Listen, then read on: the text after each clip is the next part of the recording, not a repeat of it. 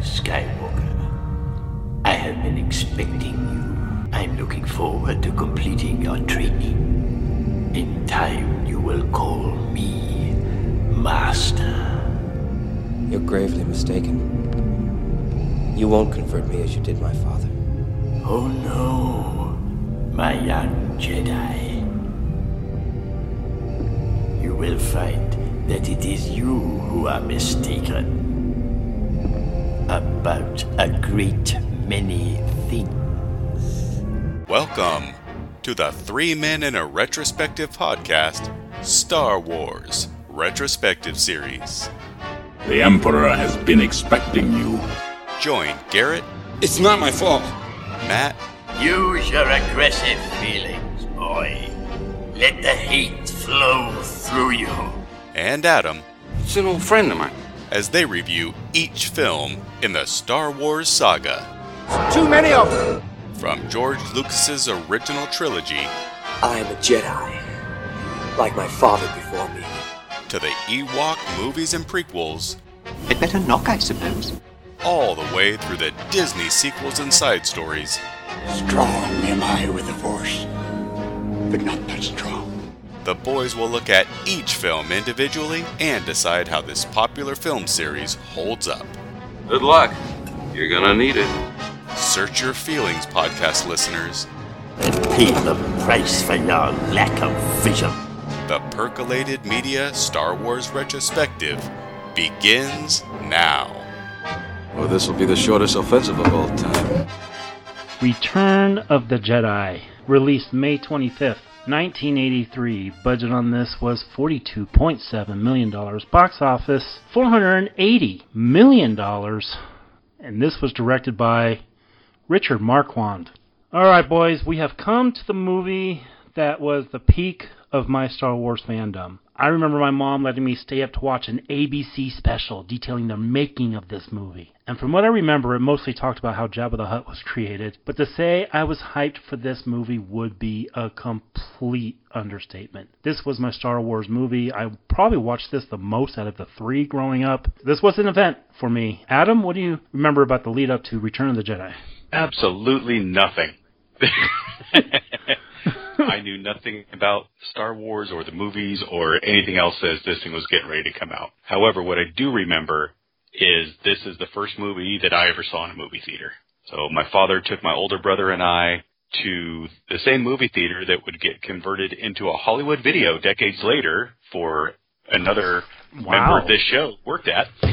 yes, Metro. Uh, so the Metro Four Cinemas in Antioch, California, and there are certain moments and certain scenes, especially towards the end of this, that as a four-year-old child would stick out visually and musically and such. So I got a very strong connection to this film, but it's only in flashes and glimpses. And just the memory that it was the first film I saw in a theater, and I saw it with my dad and older brother Josh. Matt, obviously you were not around for the build up to this. You did not see this in theaters in its initial run. You had probably heard some Ewok talk going in. What were you expecting in your first viewing of Return of the Jedi? Well, I got to put myself back in that headspace, which is a scary place to be. But if I had to, I th- I think I'm in agreement with you that of the three, this is the one I've seen the most, or at the very least, I have the most memory of as far as particular scenes. I think I watched that speeder bike chase on Endor just on a loop when I was a kid. That's probably the Star Wars action set piece that sticks out the most in my mind of that period. But I thought for sure this technically counts as a new release since they just re-released the damn thing. And to the surprise of everyone, none of us were able to make it. And mm-hmm. I was kind of kicking myself that we couldn't get a, one of the three of us in a theater because 40 years later it made another 5 million, which doesn't surprise me because Star Wars is still in vogue. But at the same time, I wonder if they put Empire in theaters for a similar time frame, which one would make more money. No idea. But we were talking right before we hit record on this thing, and the fact that this is back in the top five 40 years later is astounding to me. But yeah, my fandom for this was huge. I had action figures for this. Adam remembers the house I grew up in, in my room, I had Return of the Jedi wallpaper. Yes. I was so into this movie, and I think I saw it in theater. I saw it once with my dad, and then we went back with my mother later on that night, which, much to my mother's chagrin, she was not happy to do.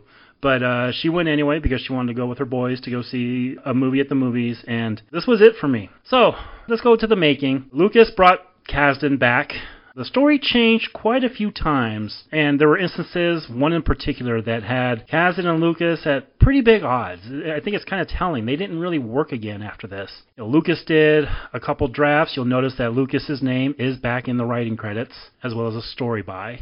And Kasdan did a once over of it. And there was changes being made as this thing was going on. Speaking of what was going on, let's talk about the directors being considered, because, oh boy, what a list this is. Lucas, like last week, really didn't want to direct this time. So he and his producers, they went through a list of people that they thought they could do as good of a job as Kershner did last week. In fact, Kershner was called. He said thanks, but no thanks. I have this tremendous non-canon Bond film I'm working on right now called Never Say Never Again. So uh, oh. he ended up passing. And then, well, Lucas considered his buddy Spielberg for a little bit. Mr. Steven Spielberg, he wanted him to tell the final movie of this saga at that time. But Lucas's battle with the Directors Guild, which we talked about last week, it left him unable to legally hire his friend for this film. Wow. Um, Spielberg directed Return of the Jedi. Could have been interesting, right, Adam? Well, yeah, I mean, you look at some of the Star Wars motifs, and it's got some Spielberg kind of hallmarks, you know, that weave throughout. Especially when you talk about parentage, single, single parent households living in a galaxy far, far away. I think it would have been quite interesting. And it's amazing because at least they did find a way to team up later on. I don't see Spielberg really as the sci-fi guy, especially until much, much later. Close Encounters taken out of it, but it doesn't seem to be in his wheelhouse. Spielberg just seems to be more grounded, as crazy as that sounds, in what he makes. Yeah, he but wouldn't would- go way weird until later on in his career. But I would love to see it, at least see what kind of story he would generate. I would have liked to have seen it in a curiosity type of way because this was sort of let's see, this is '83, so I think Spielberg was at his peak. I always think of the period of Jaws through hmm, I don't know what the cutoff point would be as far as like his peak. I'm sure there's a there's a movie in there I'm forgetting, but like from Jaws on, I think he was firing on all cylinders. But at the same time, I think he would not have been the best fit, partially because I think he was so pissed off about the production problems on Jaws that if you're talking about a mechanical shark not being able to work, and you compare that versus some of the set pieces here, it might have been just too much for him to tackle by himself. I'm sure if he had a co-director or a visual effects artist or production designer working in tandem with him, it might have worked better. But I'm not going to say it turned out for the best for both parties, but this is still the most high profile thing Richard Marquand has ever been associated with. And speaking of set pieces, I mean, the year later, Spielberg would do a roller coaster in a movie, in a series that we're going to be talking about very, very soon, the year after this. So, Spielberg could not do the movie, but he wanted to help his buddy, so he recommended somebody whose films from abroad he had seen and thought he could have been a great choice. a guy by the name of Paul Verhoeven. But this was before his movie Spetters was released, and if anyone has seen that film, it has Rutger Hauer in it, and is basically about rotorcross racers fighting over and screwing one seductress. So Verhoeven was out, and Paul Verhoeven actually has a great quote about this, where he, he said that his recommendation was probably revoked because they were scared that the Jedi would immediately start fucking. So- Which is ironic because Jedi have been established as celibate. Yeah, exactly. So Paul Verhoeven was out. Lucas had also seen a movie by the name of The Elephant Man and mm-hmm. interviewed that film's director, David Lynch, for the job. Now, according to Lynch, he said he had a massive amount of respect for Lucas, but he was not into the idea of having another person on the set telling him how to incorporate two different visions when he had ideas of his own. Of course, Lynch would go on to make a movie I hope we get to one day called Dune. I think we can agree that the visions of Lucas and Lynch definitely wouldn't have meshed.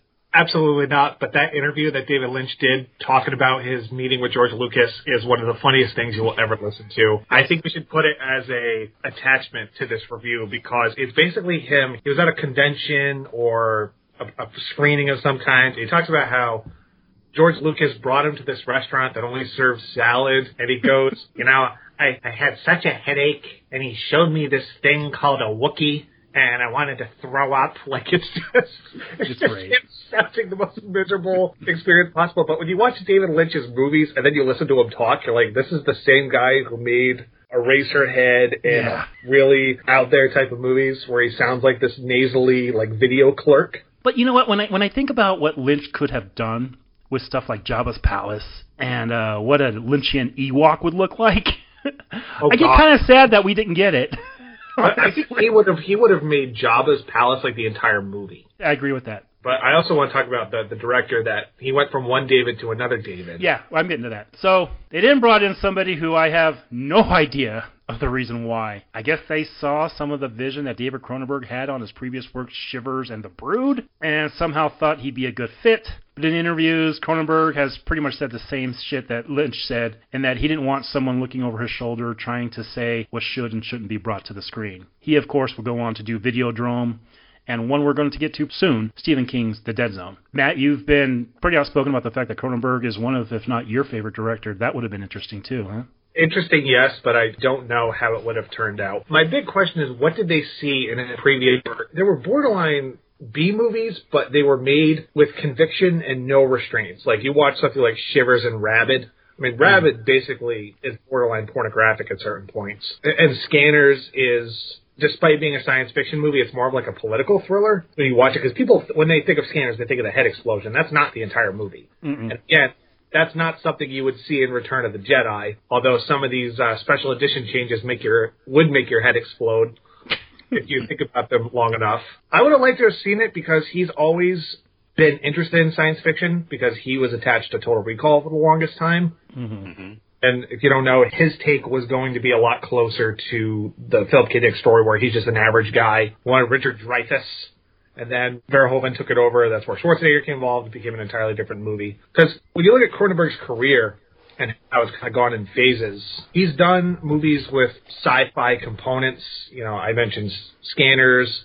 Uh, the Brood has some of that, but the closest I think he got to true science fiction was eXistenZ, and that's kind of more indebted to the Matrix slash the Lawnmower Man than something like Star Wars. And it's ironic that I think eXistenZ came out right around the same time as the Matrix. Mm, And Phantom Menace. I would like to have seen it, but I don't. I don't think him and Lucas would have gotten along. I, I think it would have been very confrontational, and Lucas has always been someone who works best when he can be collaborative, not necessarily the sole voice of creative merit. Yeah, Cronenberg, you brought up a few examples. Those are all pretty much his vision. We never saw this side of David Cronenberg. He's grown into a pretty cantankerous guy. You talk to him, he is pessimistic. You know, he reminds me a lot of William Friedkin, where it's very, very rare he has something nice to say about anybody. Honestly, I would like to have seen it though. I would like to have seen what he, he could have done with this, what him and Lucas could have come up with together. But this ended before it started, and there has to have been a good reason for that. So Cronenberg's gone. They brought on a guy by the name of Richard Marquand after Lucas had seen and admired his movie of his called The Eye of the Needle. He would go on a couple years later to make a really good movie actually called Jagged Edge. This is a weird choice though. Besides Eye of the Needle at this point, he was mostly a documentary filmmaker, but Lucas said that he thought his energy and the way he worked with actors would really be an asset to the production, meaning that he would do the dramatic actor work while Lucas focused on second unit and the effects work. But it turned out that Hamill and Fisher both didn't really get along with him, and Lucas was once again kind of forced to show up on set and right the ship.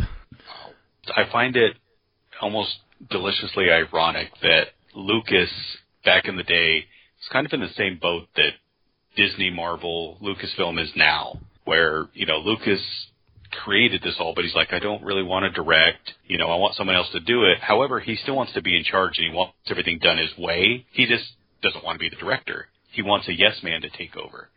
Couple that with the way that so much of the way Disney's live action IPs that they've bought from Marvel and Star Wars, and they don't want visionaries.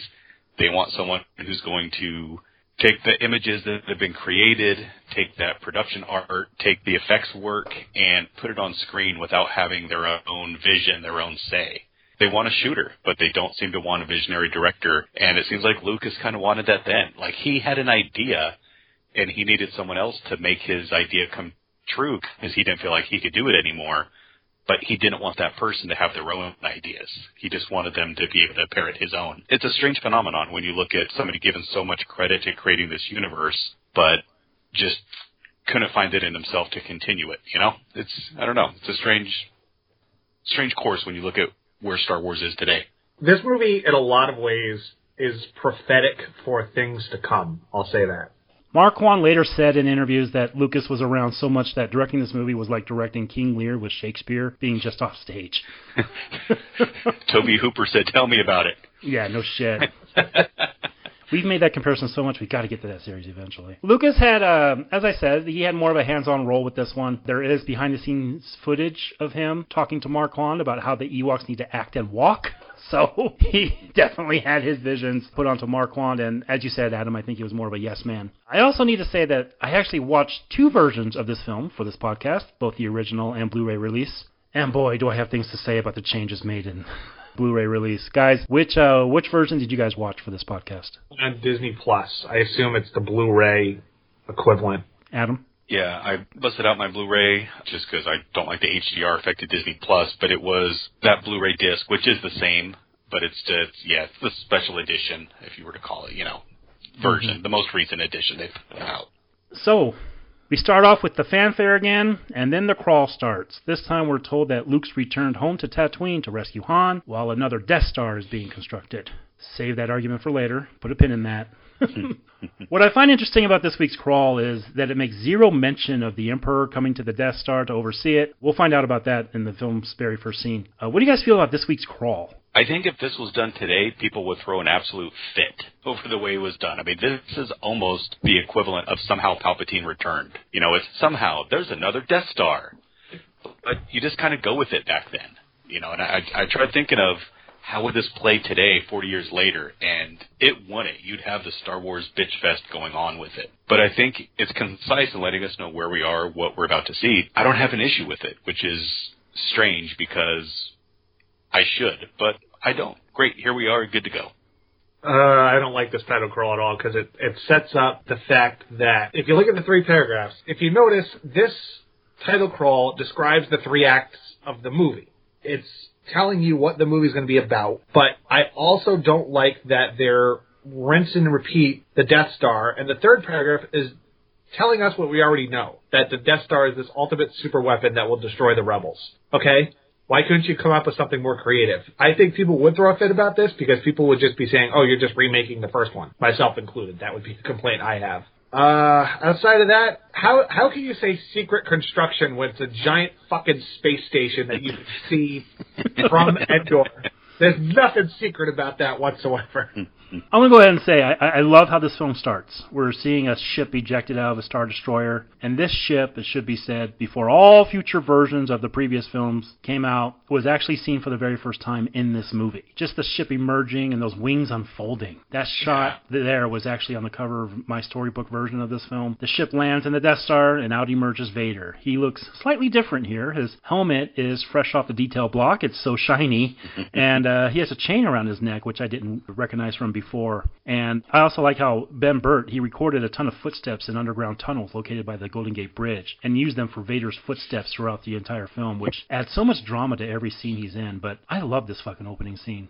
Yeah, I really do as well. It's a little bit different than what we've got before, and I'm glad for it. But this shuttle design, I'm a huge fan of. I like the wings unfolding the way they do. Mm. And the way they shoot Vader as he's descending the ramp that low angle looking up, he just looks so massive, so mm-hmm. imposing. You know, your big bad villain is back, and it only takes a few seconds before you realize there is somebody more imposing than this giant Sith Lord enveloping the screen.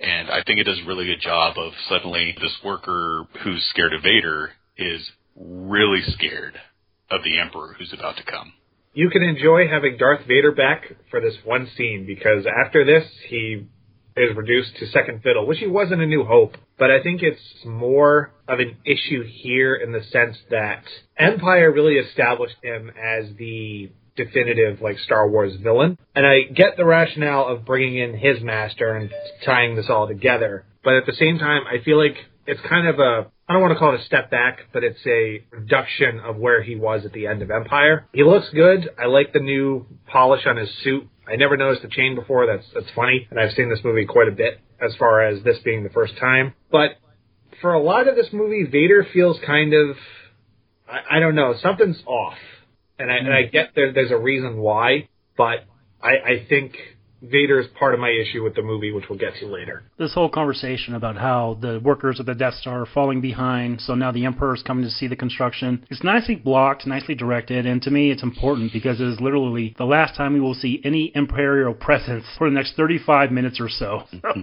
I would argue it's the last time you see the Empire for the entire movie because they can at least line up straight and look imposing, which they don't really do for the rest of the movie. It should be said that there is a deleted scene that was actually in the film until the very last minute. It basically has Vader leave this scene and go to a room, the same room that we saw him in in Empire, where he's sitting there where he had his helmet taken off and put back on. He sits and converses with Luke, who we see light the green lightsaber and then turn it off before placing it in R2. This is all done from a shot of his hands, and I guess it's to keep us guessing whose side he's really on. But I'm glad it was cut because with Vader's voice just going Luke, it was just very silly, and I do really like the introduction of Luke that we're going to get later on. Adam, you've seen that scene, right? I have, and I think there's a way that they could have done something similar and it would have worked. As it is, I'm glad it was cut out. All right, you guys have already spilled the beans about how you guys feel about the Death Star being back. Well, I was just gonna say, as far as that deleted scene goes, because I've I've never seen it. I wish that was included because I don't like that they wait until the third act for Luke and Vader to have a conversation, and they're supposed to have been a year since Empire. Mm-hmm. So it feels kind of rushed when he gets back and he's like, "So you've accepted the truth and all that." I'm like, I would have liked more interaction between the two of them, not just here speak or assumptions based on being told where they are. All right, let's talk about the Death Star being brought back. Lucas wanted to save the Death Star for the third story, but he didn't know if there would even be another movie after the first, so he included it in that one and he decided to bring it back here. Myself, I love the look of this Death Star. I love how it looks maybe 70% done, and it just has a more foreboding presence to me than the one from the original film. Though, man, that moon sure does dwarf it, doesn't it?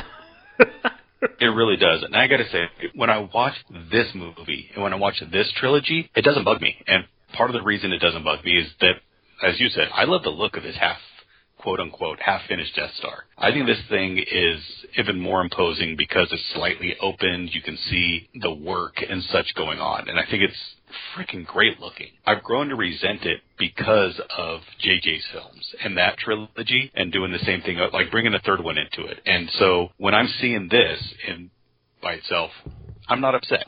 Nowadays, I'm sick and tired of it, like I am Tatooine, just because 40 years later we're still returning to this well, and I think that's the problem when we watch these now in retrospect. God, if you don't like Tatooine and Death Stars, the first 40 minutes of this movie is just uh, him taking off both gloves and hitting you with both hands at the same time.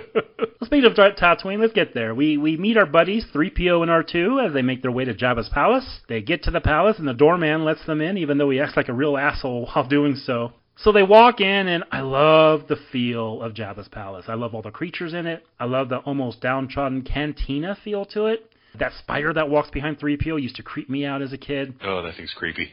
Oh yeah, we're seeing a pig guard, and I know he's a Gamorrean guard, but I call him the pig guard when I was a kid. And then the presence of Jabba's right hand man, Bib Fortuna, figure I used to have as a kid. This makeup on him is outstanding. And one thing they do in this is just engulf us in new characters. They do, and I think this is where Lucas really wanted, as you said, took that cantina scene, upped it, makes it darker. You know, you would think the kids that grew up with Star Wars in '78, they're a little bit older now.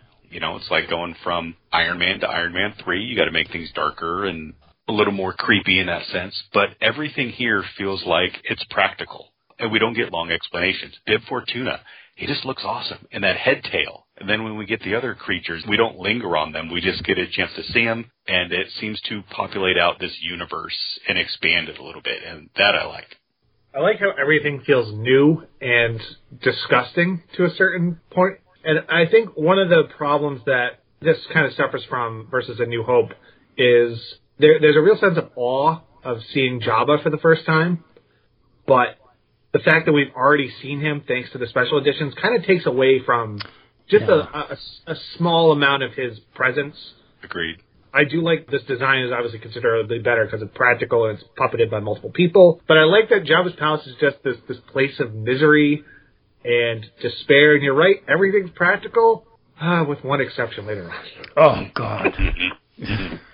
but just as 3PO says he has a real bad feeling about this, we come upon Jabba the Hutt. A character that, again, as Matt just pointed out, before the special editions, he would have been seen for the very first time here.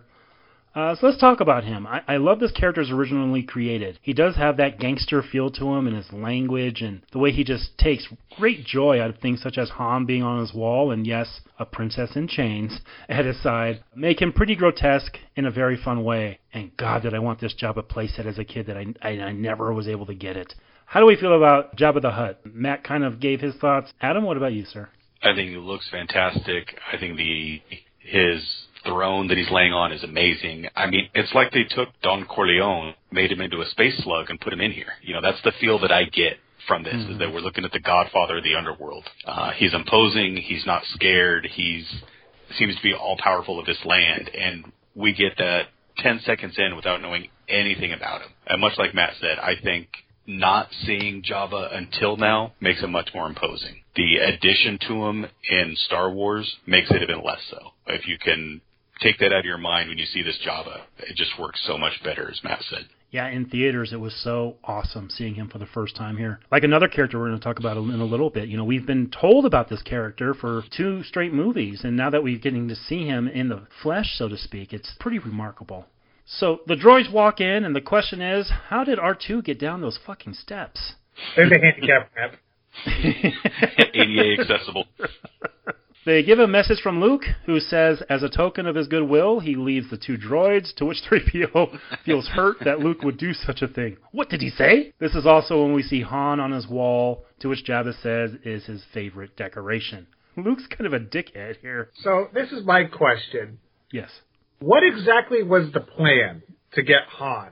Because this seems overly complicated. Using why why use the bribe here or just come in and say, hey, give us Han. Because we see later on the Rebel Alliance has this giant fleet.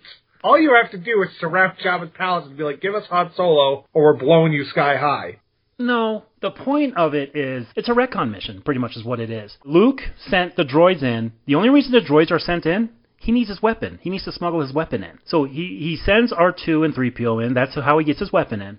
And then Leia was sent in to get Han off the wall and then Lando's there to kind of case the joint, and I'm pretty sure he's also sending messages and what's going on, when the, when's the good time to come and whatnot. This was an eight month thing that they had planned, and to come in and just blow a sky high, well, you're also blowing up your friend too. So you kind of have to uh, find a way around that. So it, it's pretty much a recon mission. Now I will agree with you; it's way too overcomplicated, but this is how they decided to bring everybody in, and I do like this way because every character gets their own introduction here, which is pretty cool. Is it overly complicated? Yeah, it is to a point, but so is this entire opening sequence that's about a quarter of the movie. it goes, it's a little much, but it's fun and we get some good times here going on. And once Luke shows up, we're getting a different Luke Skywalker than we've gotten before. Yes, and I will say this. This part of the movie is great, but the problem is once they leave, it has no bearing on the rest of the movie. None whatsoever. No. No, uh, they got they got Han back. That's pretty much it. yeah, but it makes you wonder, like, could you have made this a whole movie, or at least considerable portion is just either rescuing Han, or you make Jabba a, a bigger part of this story? Because, like I said, all three acts of this movie feel disconnected to a certain degree, and tonally, this is even feels different. Like everything from the the lighting and the creature design to the there's some repulsive elements it just feels like a very different movie than the rest of it. I'll agree with that. It feels like a d- different movie than the rest of the films, honestly. Yeah, any like part. This, know. this feels like the biggest departure of all of them. We then go to some factory droid, actually voiced by Mark Marquand himself, actually, as another droid is being tortured. So apparently, droids feel pain. Yeah, droids have pain sensors. But yeah. this movie establishes, in the same way that we have seen in the previous movies, droids are treated as second class citizens. Luke just gives them away, mm-hmm. fully knowing that their lives could be in jeopardy. You got ones being tortured. Like they are basically the you slaves. yeah, they're slaves. They're they're the lower class. And I think one of the things I've liked about Star Wars post this trilogy is they've really talked about how droids get treated like shit when they want to. Because holy shit, when we get to Solo, am I going to have words to say? Oh hmm. god. Um, among other things. But yeah, I like that they're it's established that being a droid in Star Wars sucks. The droid sends 3PO to his new job of being Jabba's interpreter. And R2, well, we'll talk about what he does here in a bit. Okay, so we then move on to my first bout of contention with these updated versions. We cut to a party being held in the palace with this song called Jedi Rocks. Yes, Jedi Rocks. Being sung as CGI creatures, bad CGI creatures, I might add, are seen into the camera. Now, in the original version, this scene was simple yet effective. It was an unusual jazzy little tune with music written by John Williams' son, by the way. And it just had enough tinge that it worked for me. Yeah, you could see the strings on the puppet, but it was offbeat enough, and you, you got the vibe of what was happening. Plus, it leads into what happens next beautifully. Here, I guess Lucas was looking for something more grandiose, and this concoction was come up with, with the exception of that blue pillow playing the keyboard, who I love. He's always been mm-hmm. my favorite. Nothing about this works, especially seeing Boba Fett hit on chicks. This is awful. Everything about this is painful to watch or listen to. I think both apply because the song is terrible. The effects do not hold up. It felt like they were kind of showing off at the time to say, you know, we can have fully digital characters interact with practical sets. It was a test, or it was a test run for Phantom Menace. You know, Yeah, that's well, what I kind of took it Yeah, as. and he compromised because he shot new stuff with the Slave Girl actress. Yeah. Um, Yeah. So it- it's it's very strange how it's all put together, and it's I'm not gonna say it's the worst change, but it's definitely one of the most noticeable. hmm And why is Boba Fett still here? He should have taken Yeah, his money and just he, you know he got paid. There's no reason for him to stick around, especially when you know Luke shows up later. He should be like, all right, fuck this. There's a Jedi. I'm not. here." I thought of that too. Why is he hanging around this fucking palace unless he just wants to hang with chicks? it's really bizarre. Now, before I say anything, I just want to say I do have a statue figure set of the three chorus girls that are there singing into the microphone. Because of course I do. However, Lucas's insistence to build out digitally this, he's called an Ewok eater. This guy with the giant mouth. Really?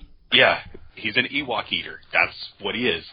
I don't get it. It makes no sense. I mean, I know he was getting ready to put his own kids into the movies and stuff, and he says that he thought this would be great for them, but damn, this is bad.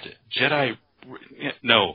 If, if Jedi Rocks is what you needed to add, then they needed to keep George away from this completely because it's yeah, it's it's bad. It's it's really bad. I guess it's just one of those things also where nobody w- wanted to tell George Lucas no. They're like, well, he's been watching a lot of Tex Avery cartoons lately, so I, I guess we'll let him have this. and I I remember the news that ooh, there's a new song called Jedi Rock Yep, in I Jabba's too. Palace, Mhm. and being like, okay, this is going to be interesting, and then it starts and it's just like, I feel a disturbance. we see the dancer have a bit of a fight with Jabba, and she's going to learn real quick that you don't do that, as she is sent right into the Rancor pit. More on this Rancor here in a bit. But we cut to a blast being fired and a Wookiee growl, followed by a bounty hunter named Boushh. Here, the bounty hunter introduces Chewbacca, who Jabba is more than happy to have. Now, interesting note about the voice. The voice of this disguise of Princess Leia is voiced by the same woman who voiced E.T., a woman oh. that by the name of Pat Welsh, who Burtt overheard speaking while at a camera store. And so Burtt brought her back for this. Jabba and Boushh, they have a bit of a back and forth on the price he should pay for this trophy, but Boushh's response is to blow the whole place up. What I love about this is how Jabba reacts. He's just like, you're fearless and inventive, and it just causes him to find a middle ground here. He's not fucking threatened by this guy. He's just like, okay, well, then I'll just lower it a bit. He finds his relentlessness really endearing. Yeah, and that's why I just get the feeling that he's just a badass godfather, you know, to what's Yeah. going on. He's not scared. He kind of admires it, and he's still going to get his way by giving only a little bit more. Yeah, mm-hmm. this is once once Leia shows up as Boushh. Like I like the scene. I like the outfit. I like the design. I like that we know the thermal detonator is obviously a space hand grenade. Like there's just little touches that are simple, easy, and effective. This is also when, for some reason, Lando finds the perfect time for a close-up without his mask. Like, poor Chewie, he hits his head on the overhead beams as we see a creature eat another creature and belch outside the palace. And then we cut to who we think is the bounty hunter going through the palace and finding Han and Carbonite. She hits the button to melt the Carbonite, and we see a melting effect that, let's just say, isn't the greatest. They've touched it up over the years. I think for the Blu ray release, they did the most work on it. It looks better than the original version, but it still doesn't look great. No, I thought it looked just as good as it did in Lifeforce when I first saw it. Oh, God. Jesus. Just with much less boobs. All right, so let's talk about Han here. A lot of debate about whether or not to kill him, as I mentioned earlier. That was the fight I was talking about with Kasdan and Lucas, as Ford had been the one who had not signed the three film deals that Hamill and Fisher did. I don't think it was ever in question whether Harrison Ford would come back, but Kasdan, again, really pushed for Han to die as he thought it would have been perfect for the rebels to doubt if they could continue without him. But Lucas was adamant that he lived. The reason he gave at the time was look, Empire was such a dark film for these characters, he wanted everyone to have a happy ending this time. Ford, for his part, also pushed for the character to die, as we talked about last week. And being the pessimistic actor Harrison Ford is, his theory as to why Lucas pushed for Han to live was, and I quote, dead Han dolls don't sell very well. what do you guys Probably feel? right. Yeah, exactly. Matt, what do you feel about this choice to bring Han back? Should never have happened. His arc was done at the end of Empire. And as a result, throughout this entire movie, he's there to make snide remarks and guard a door. He has no character in this movie. To the point where even Harrison Ford was saying, like, what am I supposed to do? What's my direction? I get why you bring him back because he's your most bankable star, but also, I think Harrison Ford felt in his mind, look, I got a new franchise. I did your space fantasy movie. It was cute. You know, I came back for the second one and I ostensibly died, so I should be done. The only way to justify bringing him back in my mind is if you like definitively killed him off in this one. There was no way he could come back. Like he dies guarding the the shield generator as it explodes. But yeah, I've never liked bringing Han back, and we kind of pay the price later on. See, I've never wanted Han dead just because I don't know when and where they would have done it where it would have mattered. I don't know if killing him at Cloud City, th- there would have need to be something worthy of the sacrifice, and nothing in that movie would have, I don't think would have done it. And I don't know how they would have got the band back together in this one. It just would have been a completely different third act of that film if there would have been a reason for Han to be dead. So I've never had a problem with him coming back. I think he's much more Indiana Jones in this film than he is Han Solo, but that doesn't bug me because I love Indiana Jones. Yeah, I'm with Adam here. I, I think it w- it would have really dragged the film down if he had killed him, and I think it was right to have him stay till the end. He does have side remarks, and Adam, that's a great observation you made that he is more Indy here than Han. But I, I think his presence is needed throughout this. I don't know if you need a character arc for this. I mean, there are so many character arcs going on in this film already. I, I think him being in the background was an asset because what are you going to do? Have Leia do everything at the bunker? It just kind of offsets everything. But I'll say I do think it's create like I mentioned before when they set something up it creates a problem later is that now nobody's got the balls to kill their heroes. Mm-hmm. And maybe the sequel trilogy, the prequel trilogy where it would have made sense and you could have had a good reason. Instead you just don't do it because Lucas's mandate back then was these three are unkillable. So now you get a group of three together and they're always unkillable. So the, the threat is gone. So Han falls off the wall in a truly painful looking fall, and uh, we find out that he can't see for a bit. And he also hears the voice of Leia. And Williams outlines this with the Han Leia love theme here. But they're not alone, as we hear Jabba laugh, and he's revealed being right behind the curtain.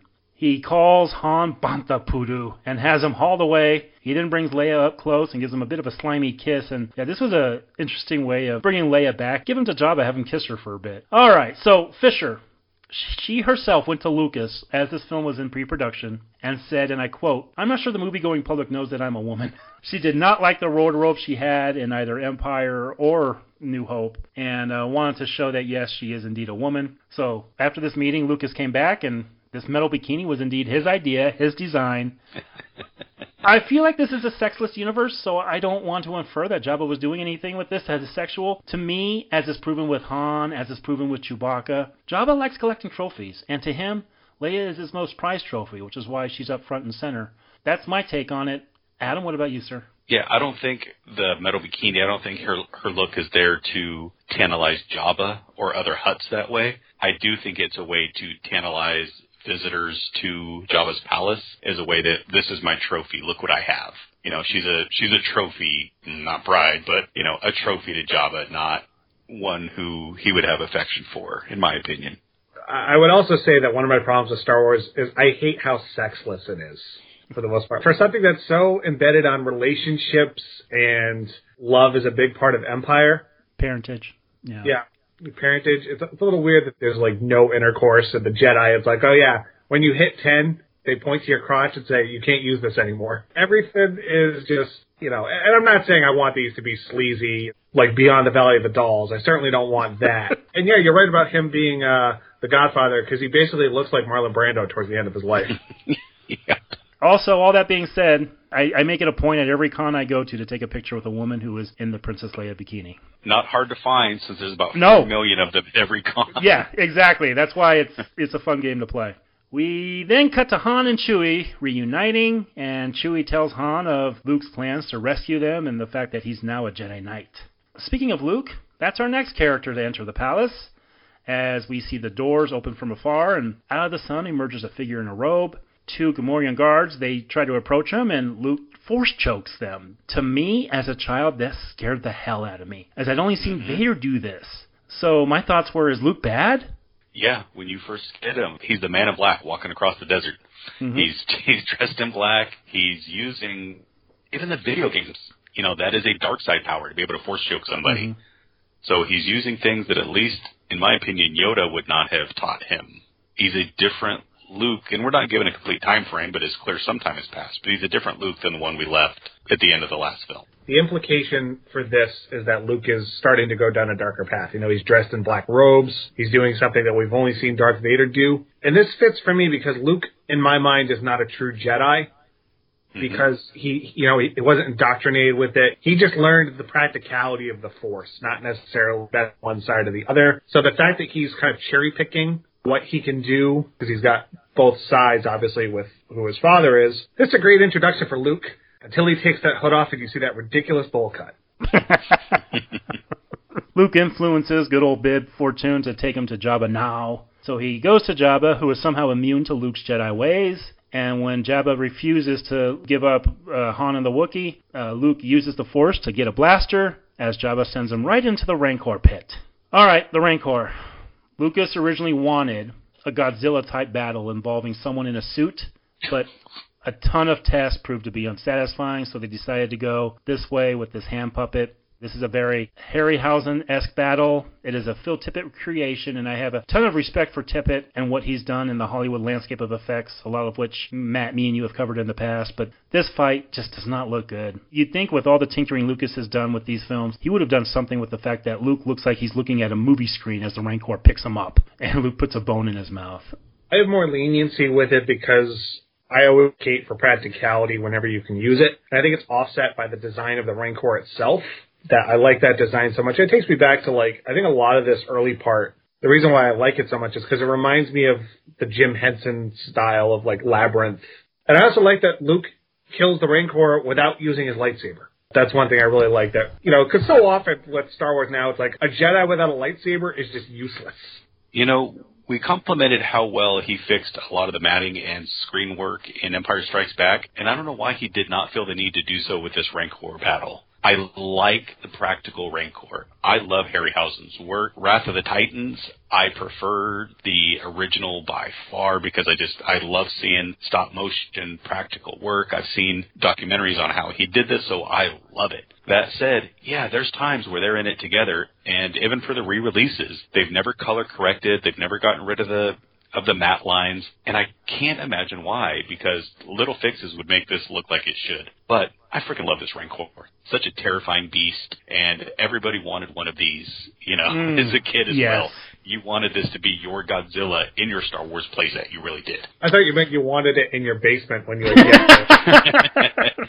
now that I have kids, I like when they're to keep them under control. I agree with you. I think the design is awesome. I love the red eyes. It's a really awesome look. And as someone who has had Dachshunds as pet, I do like the hmm. sound effects. As Ben Burtt said that he recorded his neighbor's Dachshund growling, and he used those for the Rancor vocal effects.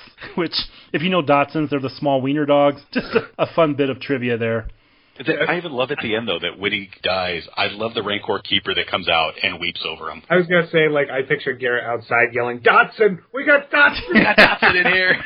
you know what? I really do like the score here too, as Williams is really amping it up. That this this is a monster movie theme if I've ever heard it in a Star Wars movie. Uh, Williams again, he really brings it here. We'll talk about a lot of the themes. You know, he he does have new themes in this, but this might be my favorite score of the entire series. I like it. Not my favorite theme, but I really like it. And yeah, it's fitting for what it is. And it's crazy. Think about it. In the middle of this well, beginning, but you know, in this series of space wizards and lasers and laser swords and spaceships, we're just getting a monster battle.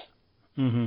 You know, we're we're busting out a monster out of nowhere, and I think there's something really cool about that. Yeah, I was talking about the overall score. The oh, the overall score. score I think is absolutely just it's phenomenal. It, it's one of his best. So after Luke slams the door on the Rancor, ending the fight, we see that everyone has someone who loves them as the Rancor's handler finds the creature with his head in the door and cries for him. I thought this was a sweet little moment. You know, this is something that like uh, Guillermo del Toro really amps up in his films, where you know he's like, "Fuck the humans," like I, I feel bad for the monsters, you know, and I think that's kind of what Lucas is playing up to here. Yeah, no, and I think that's a good way to to put it together. Is yeah, it feels like a Del Toro moment of yeah, this it, it humanizes this Rancor when you think about it, and yeah, yeah, it, it's a funny little moment that has no place, but it still fits. We then cut to the rebels reunited again as they're led to Jabba. This little dialogue was a huge part of the original trailer, and I remember it running during Saturday morning cartoons. I'd be eating cereal and I'd be hearing Han ask Luke how we are doing, and Luke saying, same as always, and Han responding, that bad, huh? You know, Matt, unlike you, I think Ford shines here. I, he has some great lines, like later he goes, you're gonna die here, you know. Convenient. I find those moments really funny, and you need funny moments in a movie like this. Jabba then says that as punishment, they are all to be terminated and they're taken to the Sarlacc pit. We cut to the barge, and we see that R2 has been ta- has taken a job as a waiter. Uh, not a good use for R2 here. Matt, you mentioned that this feels different. You know what I got feelings of, especially seeing Luke on this barge and walking this plank. I got a pirate movie vibe. Yeah. Like he's Errol Flynn, you know. He's going to be taking out his sword here in a bit. Like this is this is kind of Errol Flynn. Don't, do you agree with that? Yeah, it kind of reminds me of like this is the impetus for Treasure Planet, the Disney movie. Oh yeah, yeah. It had like floating pirate ships and everything had this cyberpunk kind of look to it.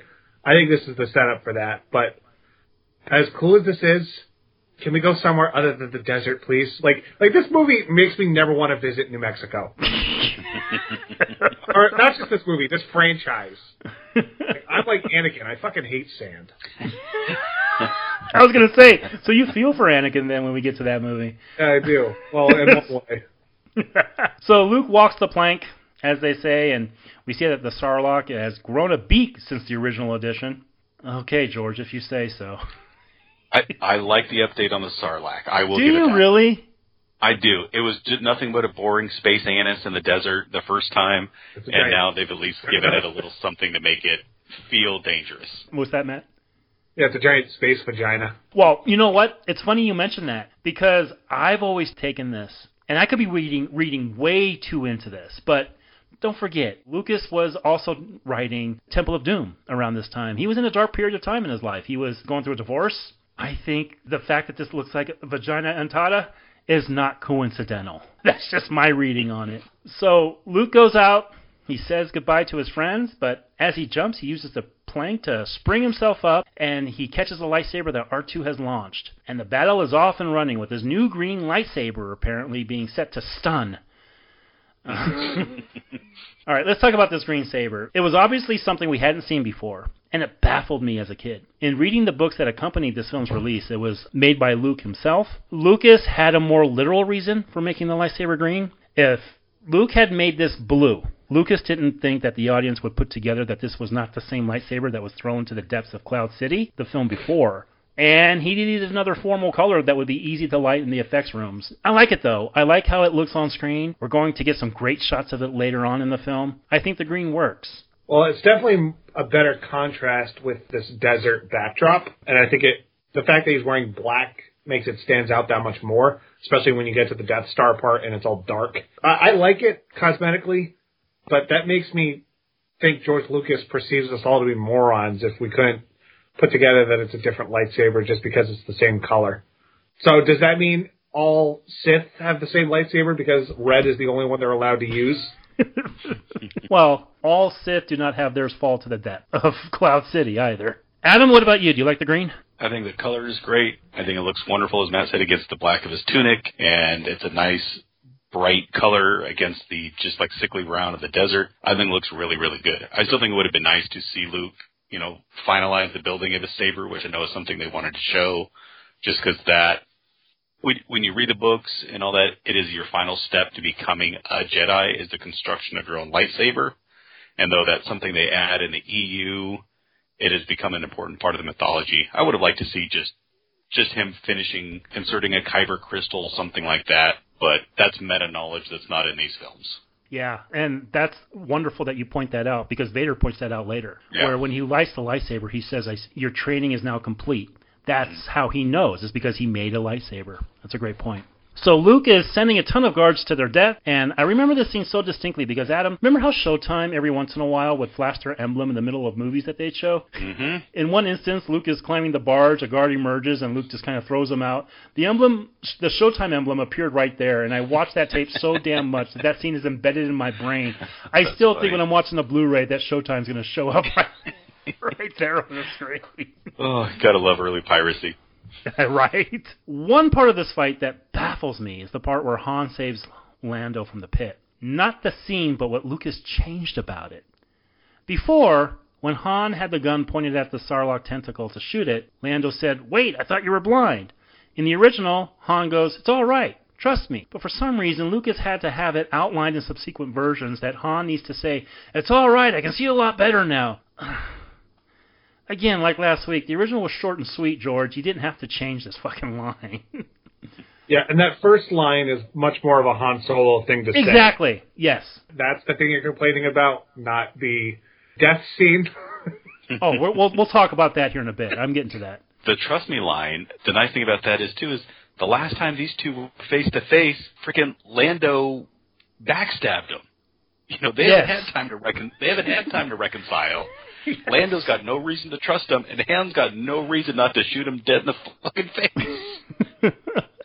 Which is what Family Guy does when they when they do this, where he's like, "Wait, I Yes. thought, were, when I, I thought you were blind. I am," and he keeps shooting his leg. they just showed this episode the other day, and that ruined it.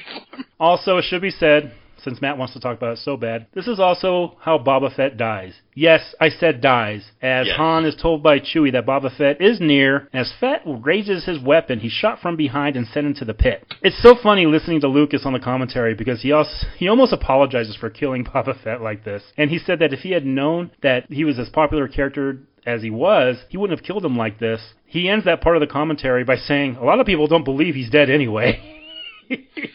At least Lucas made it right by giving him an awesome backstory, right, guys? Uh, If I knew he was going to sell so many toys, I wouldn't have killed him. Your, your Lucas sounds more like Kermit the Frog. Gee, you think if Boba Fett was as popular as he was, he would have gotten a more dignified death scene. This make him look like such a putz. You know what, though? I never had a problem with it, though. Honestly, maybe it's just because I have no real connection to Boba Fett. Honestly, I never got the popularity of this character, so the fact that they killed him like this, I don't, I don't mind. It's like we're gonna talk about how they killed Darth Maul later. I, I, I don't mind. How you decide to kill him, you kill him. Yeah. I'd rather him stay dead than anything else. Yeah, well, you're right about this lightsaber being set to stun because I don't think a single person dies in this movie because of a lightsaber wound. No, Like it's it's like a goddamn stun stick. it's also a PG movie too. Like this one feels somewhat like from this point on, this movie feels tremendously kidified as far as the violence goes. I agree with that. Not Yeah, that these- I want this to be, you know, like the, the Paul Verhoeven version. Oh, it's about ready to say you want a Paul Verhoeven to direct this, didn't like where blaster bolts, you get squibs all over the place. But you know, not that Empire was obscenely violent, but whenever people got shot or there were the like, they weren't afraid to show people dying. Mostly, unless you're unless you're a pilot, then it's okay in this movie. Everyone else is not allowed to die on screen in any sort of physical combat. Luke has the equivalent of me picking up the wrapping paper tubes at Christmas and bonking my kids over the head. just them on the side. That's what this lightsaber is. Maybe the green is just low power. Well, we're going to find out later that it's pretty good at cutting, too. In the course of the battle, Leia breaks free of her chains and uses them to choke Jabba to death. This is a great moment. I love that they had Leia be the one who kills Jabba. Absolutely. This has been a take charge woman the whole time. This is a, you know, into the garbage chute fly boy. She's never been a damsel. And even here where she is a damsel in distress, she's not. And they don't rescue her. Leia rescues herself. And that can never be so understated, overstated because it matters. And I think it's a big part of why that character is so important. Agreed. You know damn good and well if this exact scene happened now, they'd accuse this movie of being too woke. Oh, you're not fucking kidding. Oh, yep. absolutely. Luke is shot in his bad hand, so we're reminded of that. And then Luke gets to the other ship's gun and uses it to blow up the entire barge and palace. They fly away, and Han tells Luke that he owes him one now. And Luke says that he has a promise to keep to an old friend. More on that here in a bit. We cut to the Death Star as another ship lands, and out emerges some Imperial guards. I know Adam was happy about this. Yes. Those are my guys. I rag on people for loving Boba Fett just because of the way he looks. However, these are my characters, the Imperial Royal Guards. Which makes no goddamn sense. Although I had I, I had three of these dolls growing up, and I had a dog who loved the taste of them. And I think two of them look like they get they got in a fight with a rancor. We also get the introduction to a character who, again, would have originally only been seen in this instance had we not had special editions. The Emperor. So let's talk about this character. Lucas had originally cast someone else who had gotten sick and actually died right as this film was ending production. But one of his assistants had seen a guy by the name of Ian McDiarmid in a play and cast him in this, a role that would define his career. McDiarmid said it was kind of daunting being on this film, but he loved doing it. He also really loved hanging around Mark Hamill the most, as they were only five years apart, believe it or not. They spent most of the shoot playing off each other in some scenes that we're going to talk about later. But I love how he is here. I love the makeup. I love McDiarmid's voice, his haunting laugh. He personifies the Emperor. Not called Palpatine yet, by the way, just the Emperor. He is a great evil character. I love him. In this movie, he is fantastic. He's what it needs. I think including him in the special edition of Empire takes a little bit of it away because before you could just, it could be a, you know, distorted hologram. Seeing him here, seeing him walk feebly and his hands slightly outstretched, but you still get the sense of menace and power just by him being there. And he is amazing in this movie. Oh, I, it's much like Jabba, where you wish you hadn't seen him before, but at the same time, the fact that he comes off as so he's elderly without being decrepit, which I think is a tough thing to to balance. And I I like that he is he's theatrical without being Emperor Ming from Flash Gordon, which is what this easily could have been, mm. and could very well become in movies we discuss.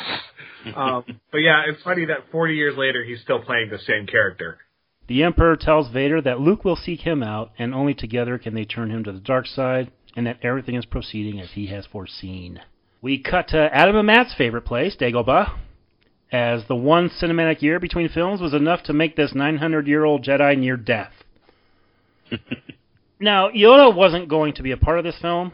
There were no plans to include him, but this scene was put in for a couple reasons. One, Kasdan believed they needed to close the book on the hanging thread that Luke had indeed completed his training, and Yoda had to be the one to tell him that.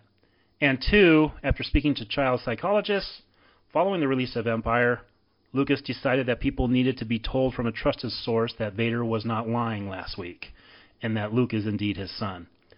Lucas has even said that James Earl Jones didn't believe it himself up until the release of this movie. So they wrote this scene, a scene that is a very unsatisfying end to a very fun character. This suffers from the why now question of him dying, where it's like, okay, he seemed okay last time, and they don't explain why he's suddenly succumbing to his old age. It's it's also weird because he says you still have much to learn, but he's like, because I'm dying, you swung your lightsaber around, you're okay. He's like, yeah, it's like, yeah, just let me let me die in peace. It feels like he was he only said what he said at the end of Empire to keep him there, not necessarily that his training was so far gone. Because if this is all it takes to become a Jedi, the prequels are even dumber now by comparison. where it's like, oh yeah, you just swing your lightsaber around to kill some people, you're fine.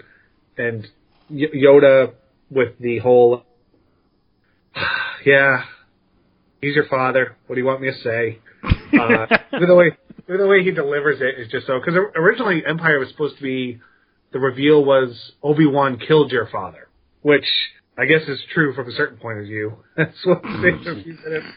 Uh, but yeah, this scene feels very tacked on. It's too short-handed, and he should have said, uh, "Your day is complete when you get a new haircut."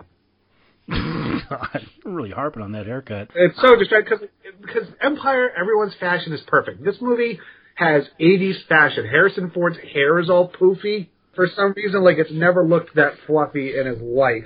I also hate how the blanket just doesn't fall right. Again, George, why not fix that? I've liked this return to Dagobah more than I enjoyed the first trip to Dagobah. I don't have a problem with this at all. Maybe it's just I like the kind of down feeling that it is. I do feel that it's incomplete, much like Luke's training, because we don't know why he's suddenly worthy to become a Jedi. He left and his training was incomplete. He returns and he can. And we don't get the how, the why, or any of that. And it's, you know, not a biggie when you're going off with a childish space fantasy, but there's just something incomplete there. I've never had an issue with this. I do like seeing an end to Yoda, though it does feel like another 400 years has passed on Dagobah when it's only been a year because he's not the spry little muppet that he was last week. But hmm. I've never had an issue with this, and I've liked this Dagobah better than Empire's. When 900 year old you reach, look as good you will not. So Luke is contemplating what to do next when he's visited by a six-hour working Alec Guinness as Obi-Wan Kenobi. Now, Kenobi says that what he said was true from a certain point of view, and that Vader was now more machine than man. Kenobi also reveals that in order to prevent Vader from getting his hands on his kids, they were hidden when they were born, and then Luke puts together that the other Skywalker Yoda spoke of is actually Leia. Oh. Because there's only one other goddamn woman in this universe. there, there were no other options. All right, let's talk about this. So, when he originally did a draft of this, this entire saga, he did indeed have Luke have a sister, and plans were in the next film to have Luke search for her. But some have said it's because he was disenfranchised with Star Wars given how much strain it put on his personal life and his actual health, and he just didn't want to deal with it after this one, so he wrapped up both the love triangle between Han, Luke, and Leia and the sister thread by just making Leia the sister. It does shorten the universe, though, I'll agree with you, Matt. Adam, how do you feel about this? On its surface, does it bother me? No. When I think that Vader had Leia face to face with his finger waggling in, in her face and he couldn't sense that she was his daughter, that he, couldn't sense that she was strong in the Force, that she was the other, it makes no sense. Retroactively retconning the decision doesn't make sense in the light of everything. That said, I like Leia being a Jedi. I like that she would have ties to the Force and to Anakin. I just think it's a sloppy way that, as much as George said he had this plan the whole time, he's full of crap because no, he didn't. Yeah. It's planned that he has a sister. It wasn't planned to be Leia until this draft. I do want to say, too, I, I can retcon the Vader Leia thing just because what Ben says. He's more mechanical now. I think a lot of his thoughts are clouded now. I don't know if he knows that he blew up his daughter's home planet a couple films ago. I, I think a lot of that is hearsay, and I think a lot of that is, you know, internalized in the character itself. And I can go with that conceit. As powerful as Palpatine is, the Emperor should have known that there was another that he could have brought in, maybe easier to turn, being that that sibling would have never even been trained as a Jedi. True. But, you know, later, the only reason Vader knows that Luke has a sister is because he's reading his thoughts. Yep. So even though he's still as mechanical as he was when he was with Leia. So I'm Well- on I'm on Adam's side. That Well, no. What I'm saying is he's reading Luke's thoughts. He didn't know, but he's reading Luke's thoughts as a dark side Jedi would. I think you're right. It compartmentalizes the universe, and I also don't like that the. All right, ha- there's something else that's said that the prequels have have ruined. There's a line she has later on that we'll get to that I, I think makes this all the more obscene. But Palpatine, if he's supposed to be the most powerful, he should realize she would probably be easier to turn than Luke since Vader blew up her home planet and killed her parents.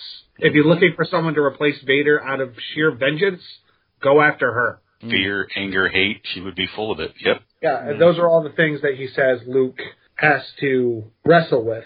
But he's done a pretty good job so far. We haven't really seen hints of Dark Luke outside of him force choking the pig.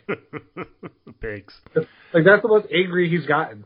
We cut to a briefing of a mission. I'm sure we're going to get a whole Disney Plus series about soon. Well, they made an entire they made an entire movie about it. Getting plans for the Death Star. Well, that was the that Oh, was, wait, for that was the first one. Yeah, that was yeah. Well, Uh, we're gonna get a whole story about the Bothans who died. Exactly. Just for the- Exactly. Oz Mon Mothma says that the Death Star's weapon system aren't operational yet, and that the Emperor is now on the Death Star, giving them a chance to take him out. Admiral Ackbar talks about the mission to take out the shield, which is generated from the moon of Endor, and that Lando is leading the team that is going to go into the Death Star to take it out. Funny story about this General Madine. This guy auditioned with the beard that he has here, and when he showed up after he got the part to the set, he had shaved it off. Producers then told him that his figure has a beard, so wardrobe came up with a fake one for him to wear in this scene. You couldn't see CGI facial hair then or now, could you guys? This guy has given interviews saying that he was really upset at the time because I guess in the original script he had a bigger part, but here he's just used for this part of the briefing. We then go out by the Falcon, where Han insists on Lando taking the ship on his mission. This pissed me off as a kid because I was like, this guy had you frozen, and now you're going to trust him with your ship? Which was actually his ship initially, as we Exact- learned. yeah, Empire. yeah, good point. Yeah. Um, All the more reason for him to run off with it. yeah, like, I'm, gonna, I'm gonna trust you. And also the, I love how Admiral Ackbar is just so like he comes off as annoyed with these briefings where he's like, I'm gonna make this as simple.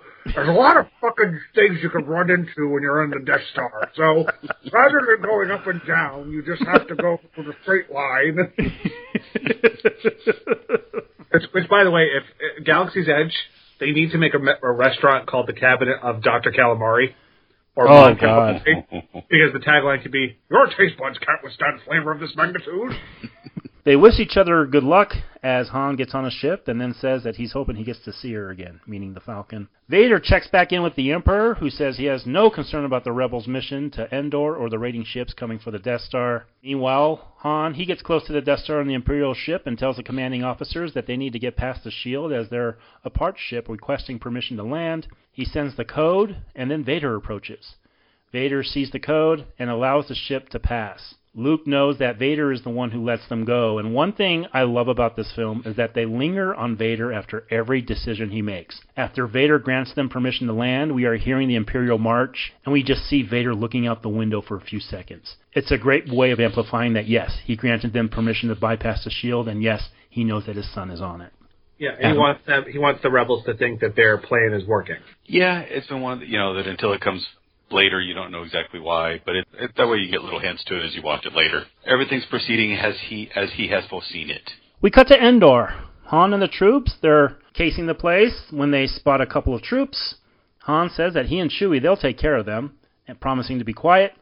As he walks down, he steps on a branch, which alerts the other troops, and then the speeder bike chase. This is a very fun chase. I think the bikes sound cool. I like that we once again see the lightsaber in action. I like that Williams once again lets Ben Burtt's sound effects take up the entire soundtrack. I love the shot of when the scout trooper is thrown into the tree by Luke, and that shot of Mark Hamill's stunt double flipping off his bike as it crashes is pretty great. But this wasn't nearly as thrilling as the Walker battle from last week, and some of it just doesn't look very good. I think this is the one where some of the some of the renderings have aged pretty poorly. But I've never understood the Empire. Okay, we got to blend in on a forest planet, so we're gonna wear pure white. like I get it on Hoth because it's all snow and those look more convincing, but these scout troopers stick out in the middle of a bunch of California redwood. Which They is also, also- my problem is that now that we're on Endor, we're just going to shoot in the forest. Like there, there's not much in the way of sets outside of the Ewok village, which I really like about the previous two movies is the way they use real life backdrops but build these wonderful sets. Like on Yavin, there's the temple. On Hoth, there's the rebel base. Here, it's just we're shooting in the woods. You're forgetting that those white troopers look much better in an eight-year-old's toy box than a camouflaged trooper. I think that had a lot to do with it, too, the aesthetics too. I love everything having to do here with the speeder bike chase. I eh, I can't say that it's a big step down from Hoth and that battle. I think it's exciting. I think it's just kinetic, the energy that goes through. I love that we got a new vehicle design that made amazing toys, and we all pretended we're us on our bicycles riding down the street. Um, I love that this is shot outside, and I can go camp here at Ewok Village, essentially, 30 minutes from home. To me, the troopers looking as they do has always just been because they don't need to hide. The stark white is kind of like SS Stormtrooper wise of this is who we are and we're not going to attempt to, to look any different, which then makes absolutely no sense why we have such a variety of them in previous films like Rogue One, where suddenly you get like six different freaking camo designs for troopers. Yeah. But I think this is fantastic. The sound is amazing. The way they shot it, that it was just running through the forest mm-hmm. at a certain speed and then changing the speed of the film when it got played back, chopping off the front of the speeder bike to watch it crash. It's just, man, this takes me back to being a kid. I think I remember this as well. The lightsaber battle at the end of this movie and this scene here is what I can still remember from being four years old. I think it is so amazing. This is definitely a precursor to that Phantom Menace. Uh, oh, the pod race? Pod race, yeah. We cut back to Han and Chewie as they wait for Leia and Luke to return. Luke shows up, but not Leia, as Luke goes, We gotta go look for her. And I want to point something out. I haven't really talked about the performances in this film yet, mostly because for a guy who was hired because of what he could get out of actors, Marquand didn't really do a good job with this cast. I, I think Ford is okay, as I mentioned, as he quips, and the who me attitude has always been endearing to me. But Fisher, and especially Hamill, who has the fucking movie title named after him, are pretty bad in this movie. Acting has never been the forte of the Star Wars saga. but but yeah, I, I think everyone is kind of left to their own devices. I don't feel like anyone is being directed as far as how to emote because the movie is not really. You think it's about Luke and Vader, but that's only when the movie wants it to be about that. All this shit on Endor, it reminds me of the the second Jurassic Park movie where they just walk around for two hours. That's basically the gist of it. There's not really much happening that's interesting me or really adding layers to these characters. Like outside of the reveal that Leia is his sister, Leia doesn't really have much to do either from this point on. And like I said, Han spends the last 30 minutes guarding a door. Uh, if anything, Lando gets the most to do of anyone besides Luke. Star Wars has been about performances because I mentioned last week that I love what Carrie Fisher did with Leia last week. I, and I think a lot of that had to do with the director. And again, Marquand was brought on because of how he worked with actors, but Fisher didn't even like Marquand, and he couldn't get a fucking performance out of her to save his life. This is just pretty bad. God, there's a toxic scene that we'll get to later. But Adam, what do you feel about the performances here, sir? I feel they're inconsistent, and I think that's kind of the worst part. Because I think there's times that Carrie Fisher is good in this, and I think there's times where you can tell some of the trouble personal life that she had and some of the things that was going on is is readily apparent on set. Mark Hamill, he's not a good actor. Period. He does amazing voice work, and his voice acting is superb. He's not a good actor. He never has been. He can carry a role as a young, you know, farm boy, but that's about it. So when he's asked to do more than that, I think it's outside of his element. But I enjoy the fun. When I try to think about it from an acting standpoint, Matt said that is not what you go to Star Wars for, ever. We cut to a shot of the forest ground as footsteps approach Leia, and she is awakened by Wicket the Ewok. Ah, Ewoks. Before we dive into what we think of them as a whole, let's, let's talk about the first Ewok we meet, Wicket, played by a very young Warwick Davis. Davis's grandmother heard an ad on UK radio that they were hiring little people for the new Star Wars film, and then she ended up letting his mom know. And Davis, being a huge Star Wars fan, jumped at the chance and he auditioned, and here we are. I think if you're going to introduce these characters, he'd be the one to show first because he's certainly the cutest of them all. As for the Ewoks themselves, who were created because Lucas had already used up his first choice of beings on this planet, Wookiees, to be Han's co pilot, he just took Wookiee and reversed the letters, hence Ewok. I have to say, for a bunch of characters who were created to not as much kill the Empire as sell a bunch of merchandise, I like them. They're a primitive race of being. I like that you can't just walk into their habitat and become friends with them. You have to earn their respect and trust. And I think when it all comes down to it, controversy be damned, I'm a fan of the Ewoks. Adam, you want to go first? you know what? I liked teddy bears at four years old, and I like them at 44 years old. I don't have an issue with the Ewoks. Never really have. I know what they're going for with it. I even got it when I was young. So having a forest planet with these teddy bears, I mean, come on, that's what they are. I like the childish thought process that you have these beings fighting off the invaders, and they've worked for me. I know they get a lot of hate. Stay tuned next two weeks for us. Um, but in this movie, I've just I've never hated the Ewoks. I don't necessarily love them, but I don't hate them at all. Yeah, I'll Here say this: they're no, They're no Gungans. True. So my my issue with Ewoks is not their presentation or the fact that they're designed to be cute. That's not my issue. I, I just think this movie does a horrible job of making the Empire seem like a threat. I get it's a parallel of Vietnam because Lucas was still salty about that to a degree because he based them on the Vietnamese, which is also kind of insensitive when you think about it. But I, I don't hate Ewoks. I hate how easily they can take on an entire Imperial fleet. That's kind of my problem. Um, not that the Empire was this force in Empire or A New Hope because they could, you know, shoot them and they fall down, but here they, they feel like they're the putty patrol from Power Rangers. But, but yeah, as far as Ewoks, they are what they are. I think the hate is a little over the top, especially when you look at some of the other races we've gotten in Star Wars. I'll take these any day. Uh, and honestly, having watched the holiday special, I'll take Ewoks over Wookiees any day. I loved them as a kid. I mean, yeah, I did have the play sets. I did have the Ewok Village. I did have a bunch of these little characters, actually. I was so excited for next week's movie that we'll get to because of the Ewoks. I watched the cartoon as a kid. Like, I loved Ewoks, and I didn't have any plush toys or anything, but I do see what you're saying. This is a precursor to Gungans. So Wicket is learning what a hat is and what kind of food Leia eats as they hear something in the woods and are approached by a scout trooper. Wicket hides as he approaches, and as the other trooper gets on his bike to alert the others, Wicket hits the troop's leg. Leia knocks him out and then shoots the other one as he attempts to escape. As they start walking off, Wicket has other plans and they change course. I kind of like this scene. It's a kind of a good way to endear Leia and Wicket. And according to uh, Warwick Davis, Carrie Fisher was like a mother to him on the set. Like he he really really enjoyed working with her. Boys, how do we feel about the way Leia is introduced to the Ewoks here? I like the way they get together. I think it's cute. It's clear you got a you know kind of a mother son thing going on here with Leia and Wicket you know alone. I will say though, second movie in a row, they've decided just to fully go to the effort to break up our heroes. It's, it's the type of thing that would be criticized nowadays, but they got so much effort to get the band back together in the first half an hour of this movie just to split them all back up again before the third act.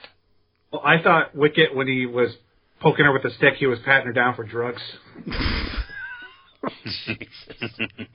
we go back to the Death Star, and Vader just can't seem to leave well enough alone. And the Emperor even tells him, Listen, dummy, I told you to wait on the command ship. But Vader tells him about the rebel force that landed on Endor, and an interesting back and forth is had here. Vader says his son is with them, and the Emperor asks, Are you sure? Vader says yes, that he felt it, and the Emperor replies, Funny that I have not. He then asks if his feelings on this matter are clear, and Vader says that they are but it's becoming apparent that even the Emperor at this point isn't really trusting his right hand man here. He says that Luke's compassion for him will be his undoing, and Vader must bring Luke to him. Yeah, it shows that there is still something else inside Vader that is drawing towards Luke and that he's not 100% committed to his master. And a little bit here and there, and I think it's just foreshadows what happens at the end. It's not a big deal, but it it matters. It's also setting up that the Emperor has no qualms about replacing Vader. Like Yeah. he views him as expendable. Meanwhile, the others are on the hunt for Leia, but Chewie just thinks about his stomach and reaches for a dead animal on a tree, which gets them caught in a net. R2 gets them out of the net by cutting it, and then they are all surrounded by Ewoks. Han gets in trouble for taking one of their spears and grabbing his gun, and then Chewie begrudgingly gives them his crossbow, but when they see 3PO, they think he's some sort of god and start bowing to him. This is a fun scene, but I think the movie has a few pacing problems which really start here. I remember being so impatient in the theater that I even asked my mom loud enough for the people next to me to hear, when are they going to fight with lightsabers? I don't know if it's pacing as much as just dull. I think once you get to Endor, the, the, movie is not really about anything. And there's a point where there's this look on Mark Hamill's face where he's like, I can't take this kitty shit anymore. I need to get out of here. and I imagine Harrison Ford going, please take me with you. I don't like also this, Chewbacca is made to be an idiot, which he's never been established as. Like this whole always thinking with your stomach, they treat that like it's been a recurring gag for these previous couple movies. But Chewbacca's always been very competent. When it comes to fixing a ship, he's very competent, but when it comes to thinking about his stomach, they never really established that. They never really established how he eats. No, but they've never seems like oh that like this is Jar Jar Binks, no problem. But if, if, but the fact that it's Chewbacca, and th- that's really where they should have used it. It's a trap line. I I think in the next special edition they should have Ackbar just come out of nowhere and yell, "It's a trap." Yeah, doesn't bug me. I mean, it, he's he's a giant walking carpet. He's gonna get hungry. I got no problem with that at all. Yeah. I I do think it's funny that R two D two just has no qualms about. Come on, he feels mad. He's like, come on, let's get on with this. So he's just gonna cut him loose and drop them all. Let's get moving. What about the pacing? Yeah, I like Endor, so I'm not bothered by it. I feel like this has last. Uh, I feel like this has less pacing issues than Empire does. So in comparison wise, I think this is doing okay.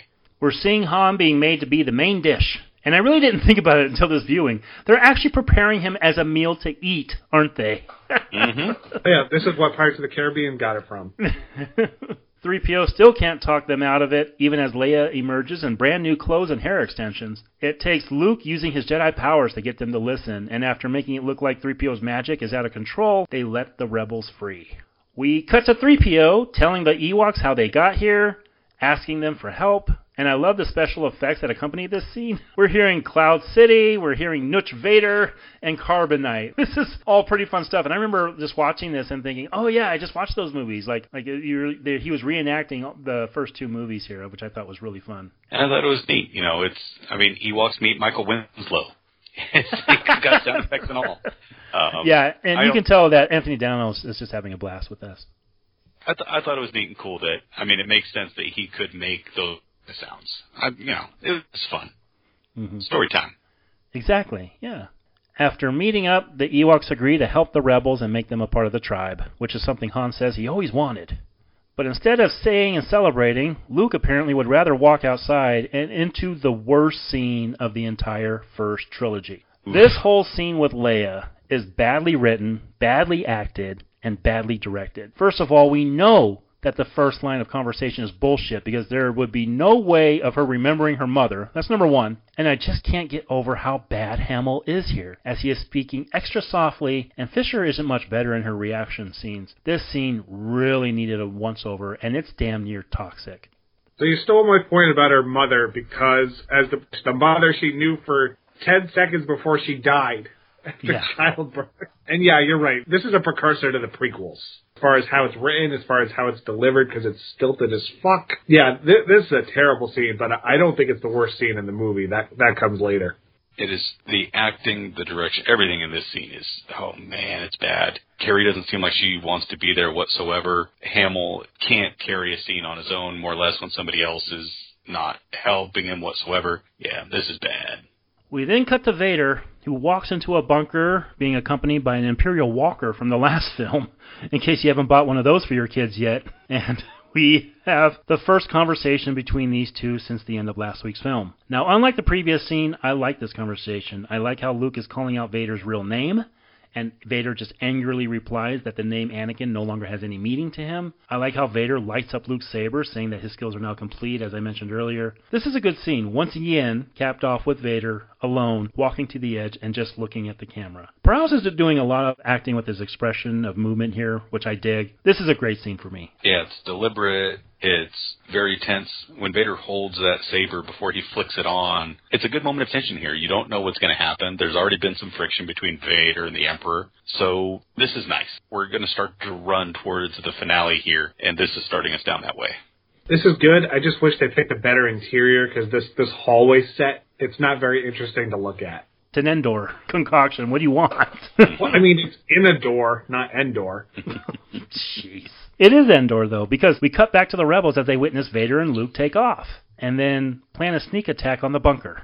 We then cut to space as the ships that are out on their way to the Death Star all report in, including Wedge. I love this stuff, as it certainly gives your sound system a fucking workout. They really worked extra hard on the space effects here, and God, just the advancement between 1977 and 1983 is astonishing to see these space scenes. It really is, and you got to remember, we really didn't get much in the way of space battles, you know, in the last one. We got the Well, we chase got through the asteroids. ast- we got the chase through the asteroid field, and that was it. So seeing the amount of ships that they pulled out here for Jedi, and the sound, and just how clean it looks, though, you know, God knows, as we discussed before, it's easier to shoot with black matte lines when you're putting it against, against a black background, but mm-hmm. it's really nice looking. And you feel like, for the first time, the Rebellion actually has a more sizable fleet than we had back in Star Wars. As far as scale goes, this is the the best depiction in the original trilogy as far as fleet battles, which is amazing because they're doing the same objective that they did in New Hope, blow up the big circle in the sky. But something about this one just feels a little bit more uh, exhilarating. Back on Endor, one of the Ewoks blows the sneak attack by exploring a speeder bike. But I love Han's response as the little guy leaves and the troops follow. He just goes, "Not bad for a little furball. There's only one left." Again, I agree with you, Adam. I, I do think he's more indie here. This makes Han the Empire look stupid, though. They're going to send 10 guys after one bear. Han gets the final scout trooper by using the old tap on the other side of the shoulder trick. and they gain access to the bunker. We cut to the throne room as Vader and Luke enter, and the Emperor sends the Imperial guards away, and he also gets rid of the cuffs and tells Luke that he's there to complete Luke's training. And the way McDiarmid just elongates his syllables in these scenes and then cackles that laugh of his just adds so much menace. I love the throne room scenes. The set is fantastic. The music is great. Ian McDiarmid is is doing a great job as Palpatine. Everything here in the throne room. I mean, as soon as we get in, it feels like we've escalated everything that's going on. And I mean, there's a wonder: is it going to be Vader and Palps against Luke? Is Luke going to turn? Are Vader and Luke going to join? There's about to be a I don't know, not a Mexican standoff. Is it a midichlorian standoff? You know, going here in this room, and a lot of possibilities as to how this could go. I'll be that guy. So my problem with this scene is I wish Palpatine had something to tempt Luke with beyond just, oh, save your friends. Like, I, I wanted that, like, what makes the dark side so alluring that Vader would side with Palpatine. And it's never really said why in the original trilogy. It's just, oh, your father went bad. I kind of would have liked to seen more of that, you know, seduction of evil, especially since we've established that Luke clearly has gone down a certain path with not necessarily adhering to the Jedi. I think the only tempting he's really giving him is the fact that he can be alongside his father. But I agree with you, though. I, I don't see anything about the Empire besides power that's more alluring than what he's going through now. One of my favorite exchanges happens here when Luke tells the Emperor that his overconfidence is his weakness, and the Emperor, without missing a beat, just responds with, Your faith in your friends is yours. Yeah. Just great, great bit of acting there by McDiarmid, and I'll even give Ham a little bit of credit there. The Emperor also reveals that traps await both sets of his friends, and that the deflector shield and weapons on the Death Star are quite operational. I'm afraid the deflector shield. I love that. quite operational. It's so great. Just the laugh he gives afterwards, too. The smile. Meanwhile, Han and Leia are captured, and Wicket leaves to get his friends. Lando and his crew, they emerge from hyperspace ready to attack, but they realize that the shield is still up, and also that, you guessed it, it's a trap! Another great moment happens here when Lando yells that fighters are approaching, and we cut to what has to be what? A hundred ships attacking at once? Just completely engulfing the screen. I've been pretty hard on this film's effects, but most of the stuff in space, as I mentioned earlier, is pretty flawless. Yeah, and this is one of them. Watching an entire wing of TIEs just Oh, it, yeah. just rushing towards the screen, swarming like insects is oh man, it's great. From the point of view of the Falcon's window, too, which is a great, great Yeah. choice. Meanwhile, the Emperor is starting to feel Luke's anger. We cut to the moon as Han and Leia, they're led out of the bunker, and 3PO gets their attention. As the troops approach, so do the Ewoks, and now the ground war is on. We're seeing arrows take out troops as Han and Leia make their way to the bunker. The Ewoks are swinging from trees and dropping rocks from gliders. And I just love this shot of the stormtrooper throwing an Ewok down. Funny. To see the stormtrooper just throw this teddy bear. I also distinctly remember this rock throwing scene because when that rock hit Wicket in the face, I distinctly remember my mom laughing for about three minutes in the theater. This is getting into short round territory for oh me. Oh boy. Really? You're not liking any of this, huh? No, because it just it kind of retroactively makes the fact that the rebels won in episode four just dumb luck because apparently the Empire suck at combat. Han decides he needs help to get inside the bunker, so Leia calls for R2D2. He shows up and starts to break the code of the door before a stormtrooper actually shows good aim for once and shoots him. Since when could these guys shoot?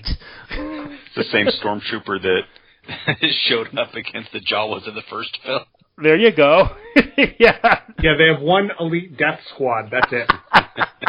This causes R2 to go a little haywire, so Han decides he better hotwire the door if they're going to get in. It should also be said that producers were smart in getting this location because all these trees were set to be turned into logs anyway, so they had free reign to blow up as many of these trees as they wanted. Nice.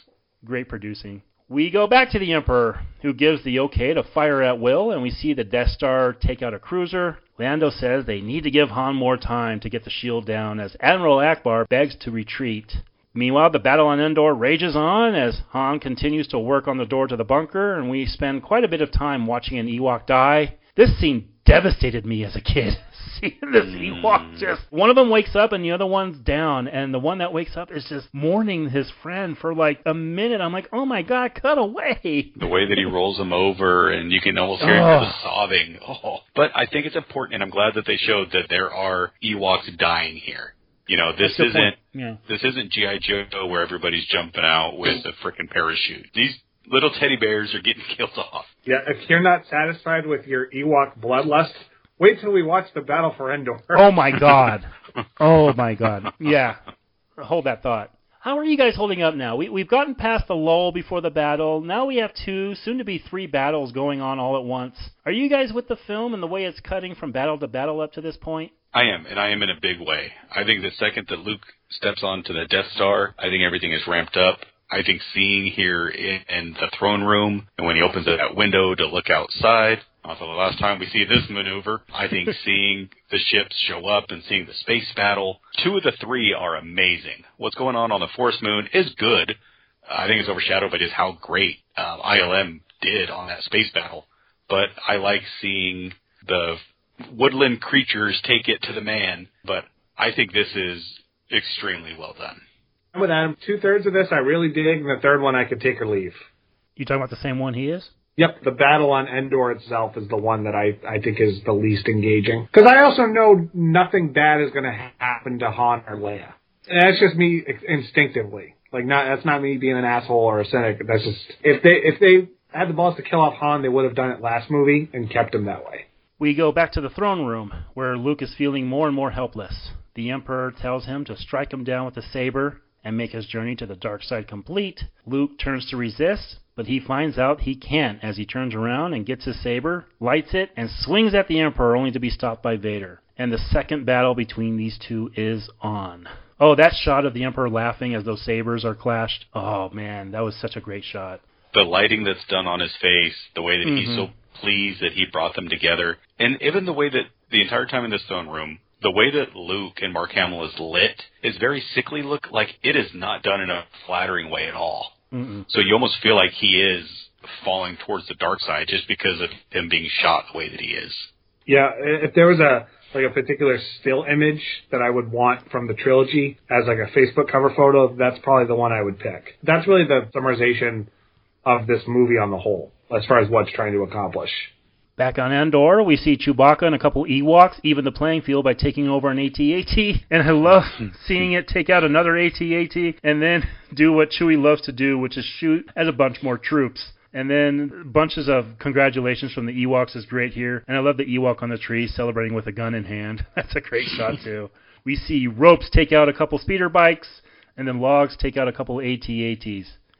Meanwhile, Leia is shot, and if there's one bit of writing in this movie I cannot stand, it's doing the inverse of the last film, where Han says I love you, and Leia says I know before she shoots the guards. Arg, so bad. I hated that they felt the need to do that. But this is followed by a walker coming up and pointing its gun right at Han and Leia. I'm like, Chewie, did you have to give your friend a heart attack before revealing it's you? like you point the gun right at him. Yes, after all the things Han's probably made Chewie do over the years, yes. That's true. That's a good point.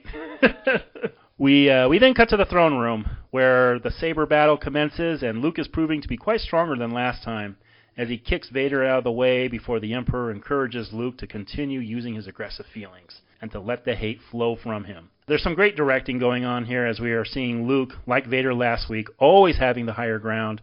Here he is on the steps before Vader walks up and tells him it's unwise for him to lower his defenses, and then he attacks him again. They fight some more before Luke flips onto the catwalk behind him, once again taking the high ground. But as he refuses to fight, Vader takes his saber and then completely destroys the catwalk, taking him down. And the Emperor could not be enjoying himself more. He is fucking loving it. What do you guys think about the final uh, lightsaber fight here?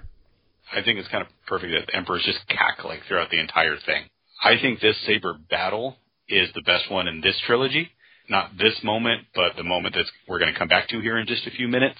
But I think this lightsaber battle is the one that matters the most. It's the one that I think of the most because it just feels very emotionally charged, as well as being directed well, staged well. The stunt workers did an amazing job, and Williams really just brought it home with the score as this fight is going on.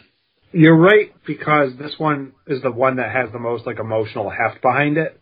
Because it's not really until the reveal that the one in Empire actually has any like heft to it. The one in A New Hope is just predicated on a history that we have not seen, so we just have to take it as it is. The choreography is better. I like that they use a lot more wide shots, like they'll they'll do top down shots of the throne room, and I can see where everybody is, which I appreciate a lot. It should be said that from the time they enter the throne room, Prowse is not in the Vader costume. All of this is a guy we spoke about a couple months ago when we covered Pirates of the Caribbean, Bob Anderson. I'm not going to say it's the best, as the choreography is a little slower than last week, but I will say the drama behind the resistance from Luke, combined with the emotion behind the battle, and the brilliant score from Williams, all things that you guys have already mentioned, makes this I don't know. I, I, I have to rewatch all these movies, but perhaps my favorite lightsaber battle of the entire series. But we'll get to more later.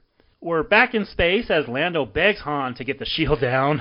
Meanwhile, Han gets the troops to exit the bunker before going back inside and setting up the chargers to blow it up.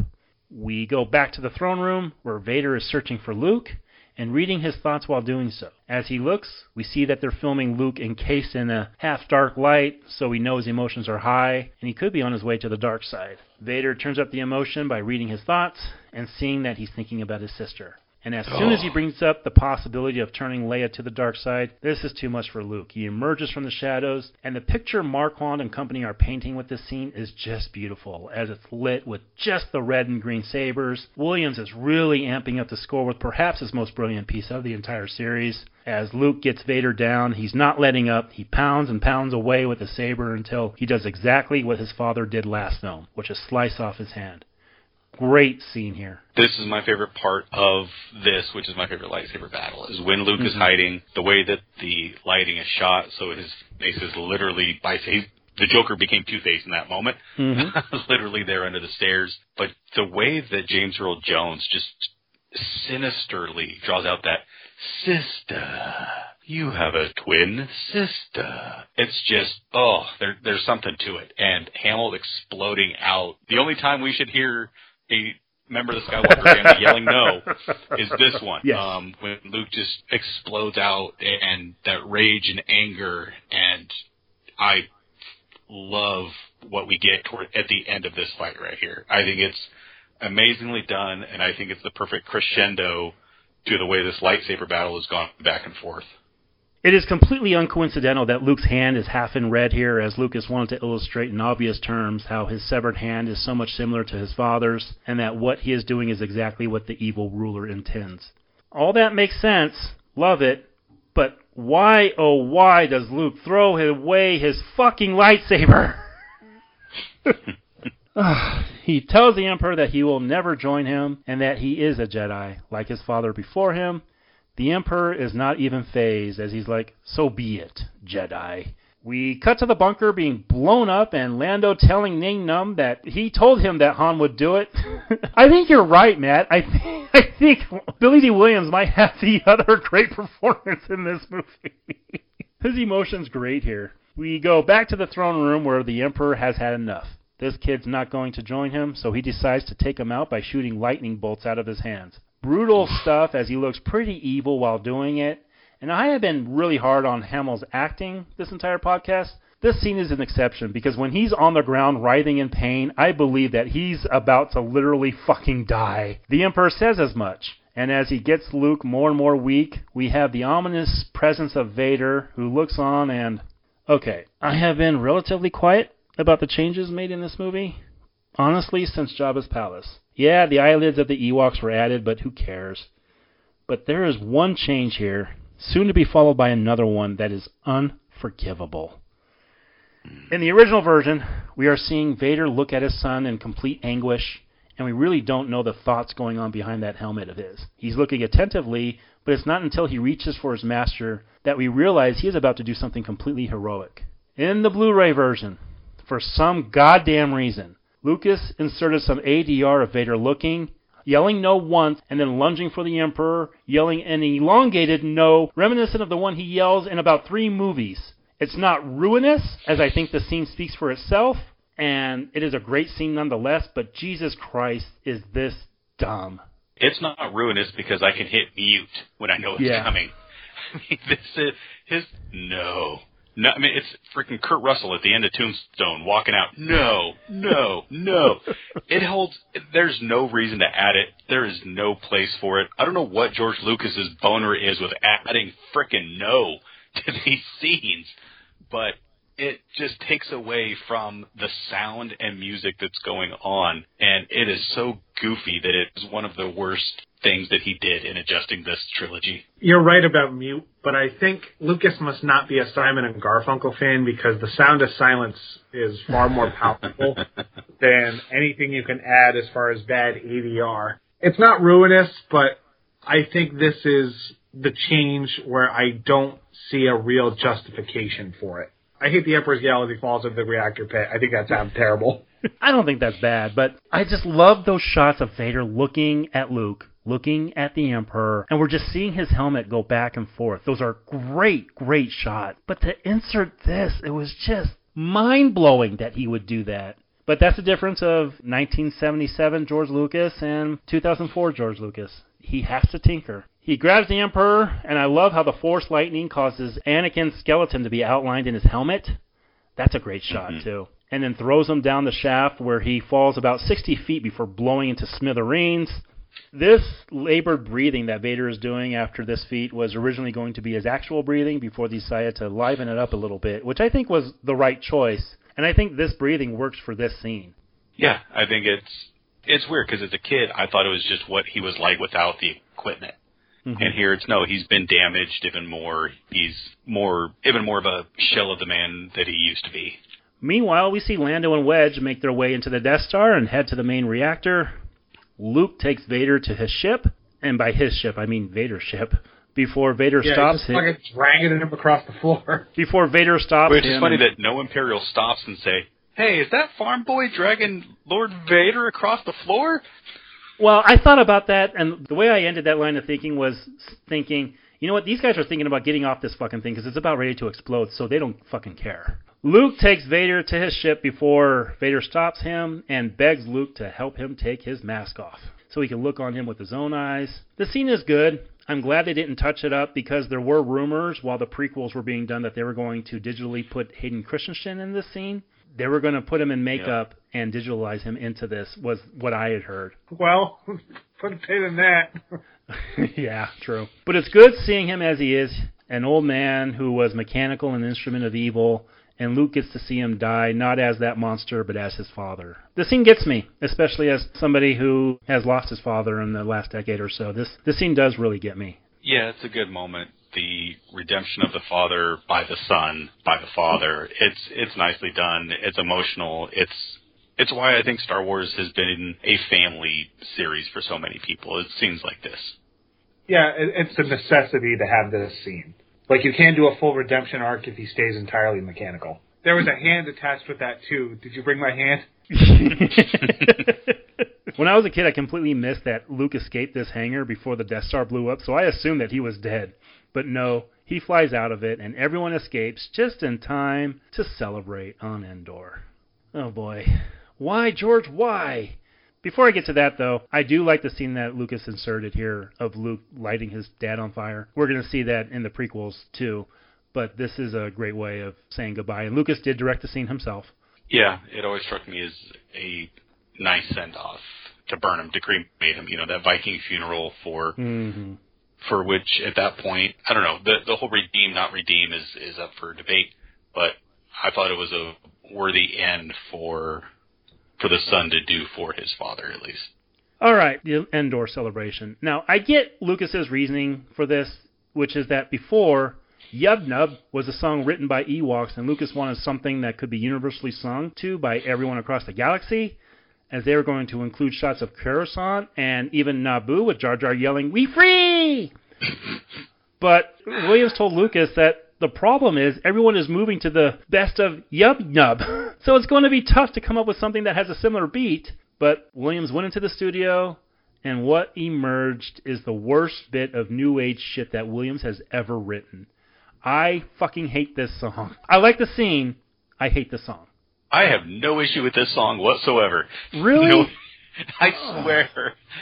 And I, I don't have a problem with the added celebrations either, just because I think we should see the galaxy celebrating and recognizing what's going on. I have an issue that current ownership has basically acted like that never happened, but as a cap to this trilogy that we should see a final heroic celebration. And I think that's why the change was there. It wasn't because, hey, we're going to add three more movies after this. It's this is the end and the galaxy is celebrating the downfall of evil. Matt, there are no scenes left, so this must be the one you were talking about.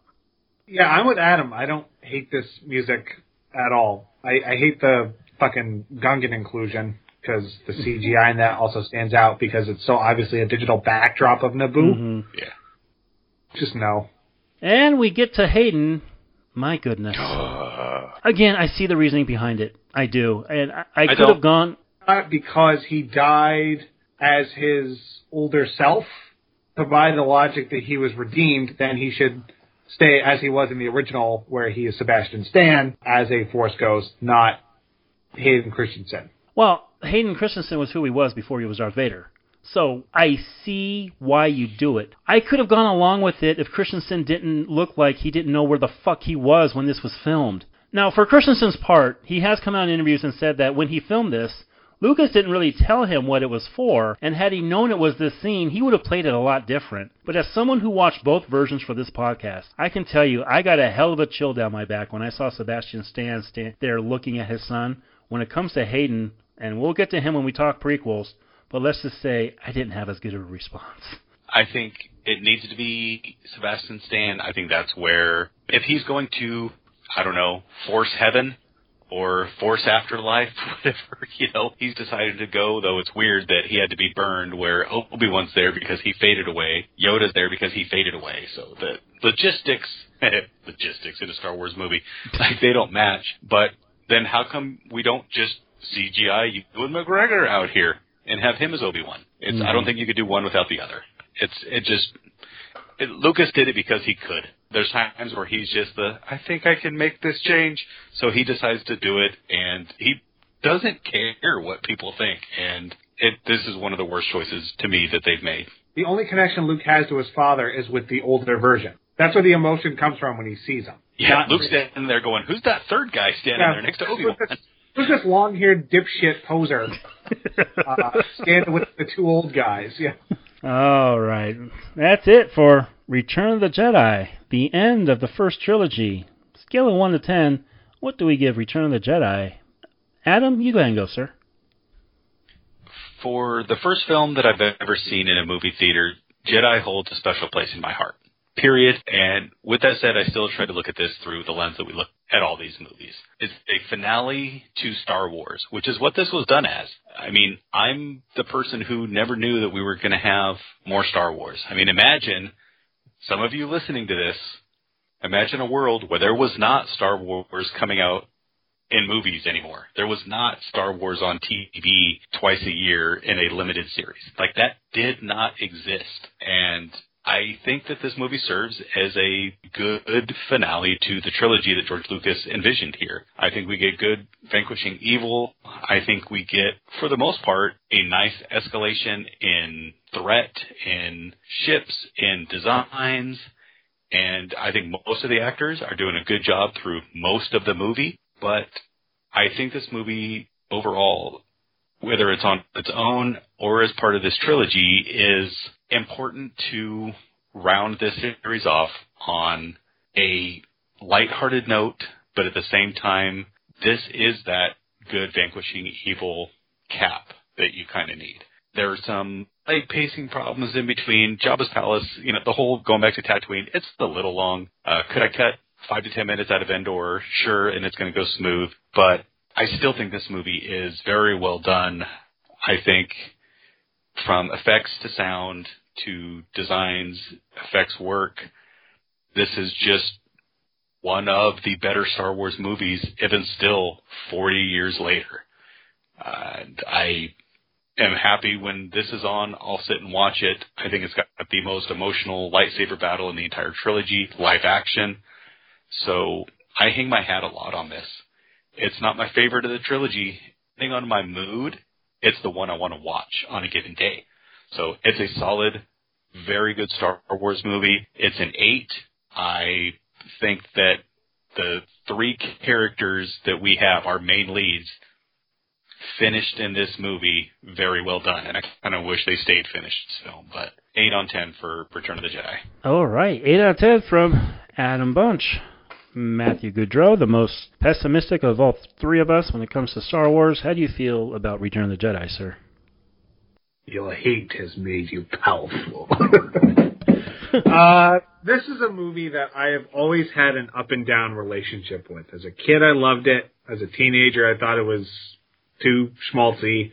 And as I've gotten older, and I've you know I've got kids of my own now, and there's there's some more resonance I can get out of the big focal point with Luke and Vader. That's great. And Jabba's palace section is great.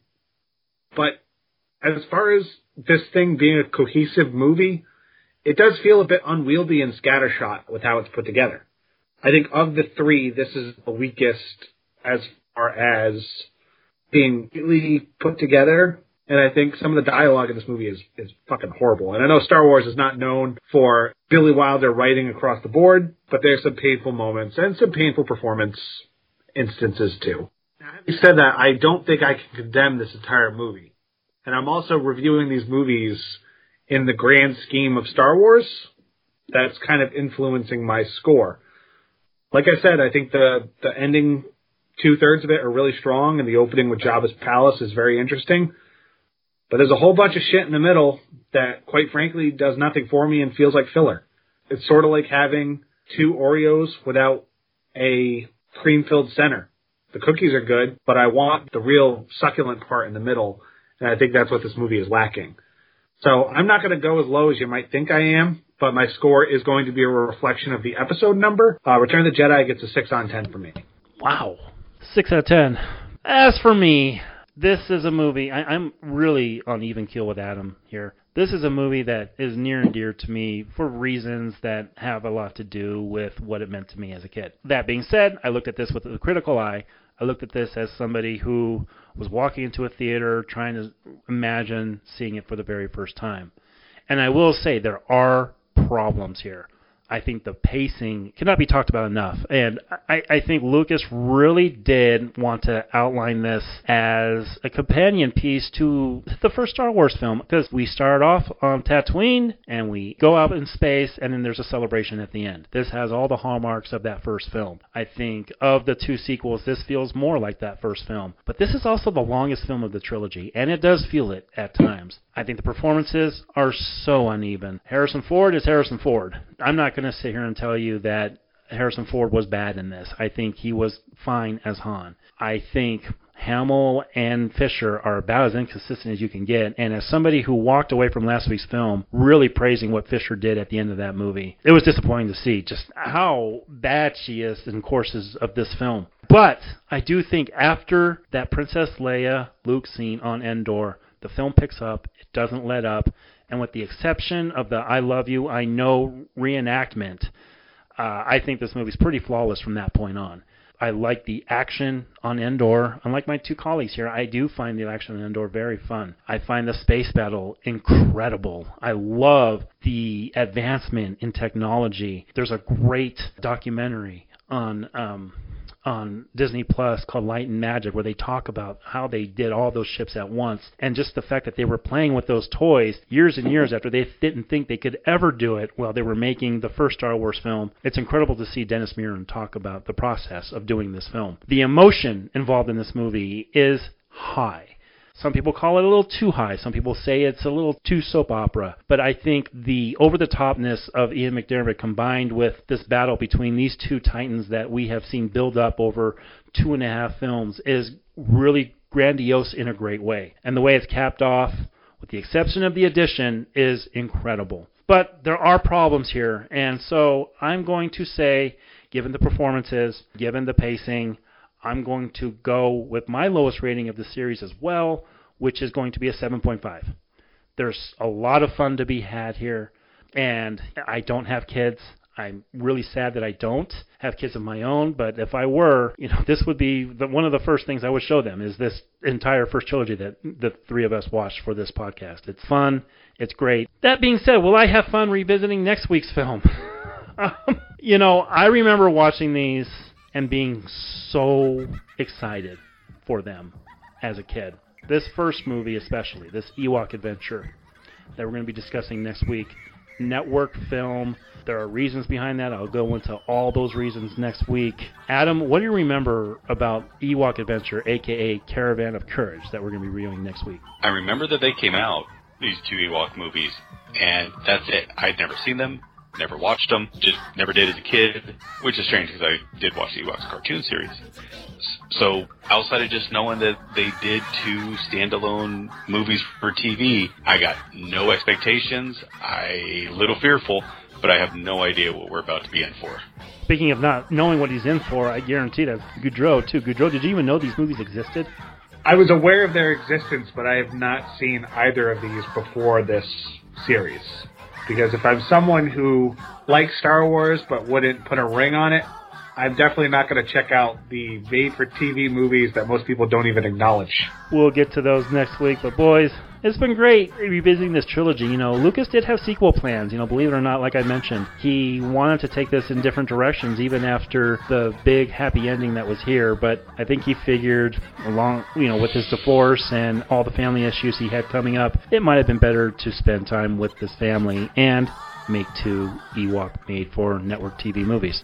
but until next week, we go back to Endor for Caravan of Courage, the podcast will be with you always. Thank you guys. Yep, no.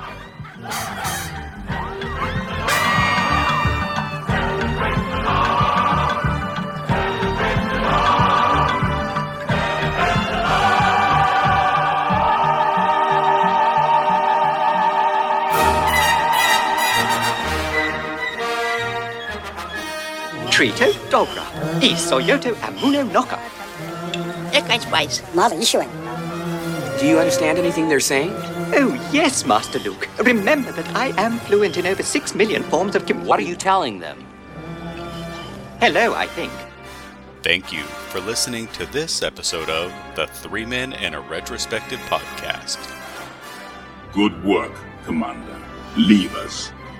Join us next week for an entirely new review.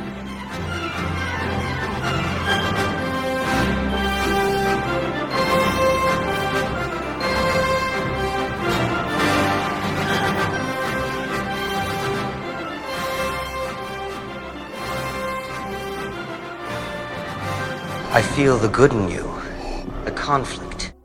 And if you would be so kind, please take a moment and give us a positive review and rating on your podcast platform of choice. Hey, point that thing someplace else. It truly helps others find and discover our podcasts. Indeed, you are powerful, as the Emperor has foreseen. You don't know the power of the dark side. And if you like this podcast, please head over to percolatedmedia.net or search your podcast stream of choice for some of our blockbuster retrospectives, such as Avatar, Top Gun, the films of Martin Scorsese and Leonardo DiCaprio, Pirates of the Caribbean, and many more. I must be allowed to speak.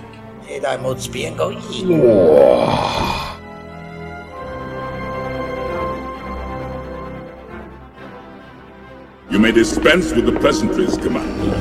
I'm here to put you back on schedule. The Three Men and a Retrospective podcast is produced by Garrett, Matt, Adam, and Nathan. Many Bothans died to bring us this information. Edited by Garrett. He's more machine now than man, twisted and evil. Voiceovers by Adam. Come on, and old buddy, don't let me down. Only now, at the end, do you understand? The Three Men and a Retrospective podcast is for review and discussion, and all clips, music, and audio cues are used as such. Sounds dangerous.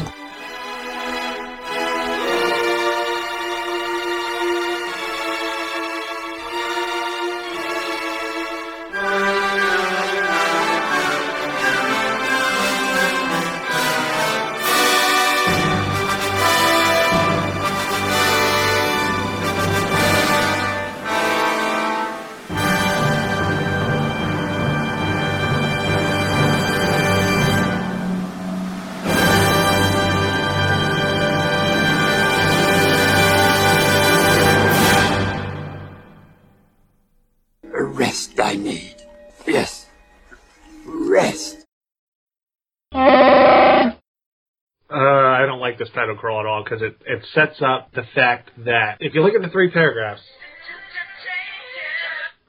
And Wow. the change. yeah, a- a- another David was calling me uh, from beyond the grave. so So he's using things that at least, in my opinion, Yoda would not have taught him. He's a different Luke, and we're not given a complete time frame, but it's clear some time has passed. But he's a different Luke than the one we left at the end of the last film. Luke takes off his robe You're not gonna ask- you're not to ask me. go ahead. I'm sorry, Goodrow. I didn't know you had anything to add to this. Go ahead. Uh, I did actually because I, I like that. And then Luke gets to the other ship's gun and uses it to blow up the entire barge and palace. They fly away.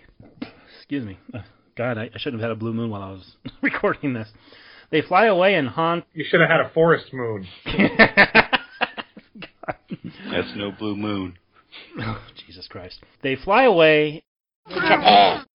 This is definitely a precursor to that Phantom Menace uh, Oh, the pod race? pod race, yeah. Yeah. We cut This back to go on for, uh, well, uh, I'll save it. You save it. we, we cut back to Han and Chewie as they wait. They think he's some sort of god and start bowing to him, which is what I'm going to ask these guys to do at my wedding, by the way. Um, that was a joke. Not a very good one, apparently. This is a fun scene, but I think.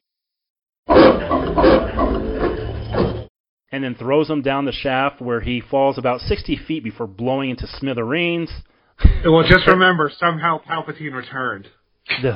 I'm not thinking about that now. I'm thinking about this movie. And you're saying you don't like when Palpatine's yelling on the way down?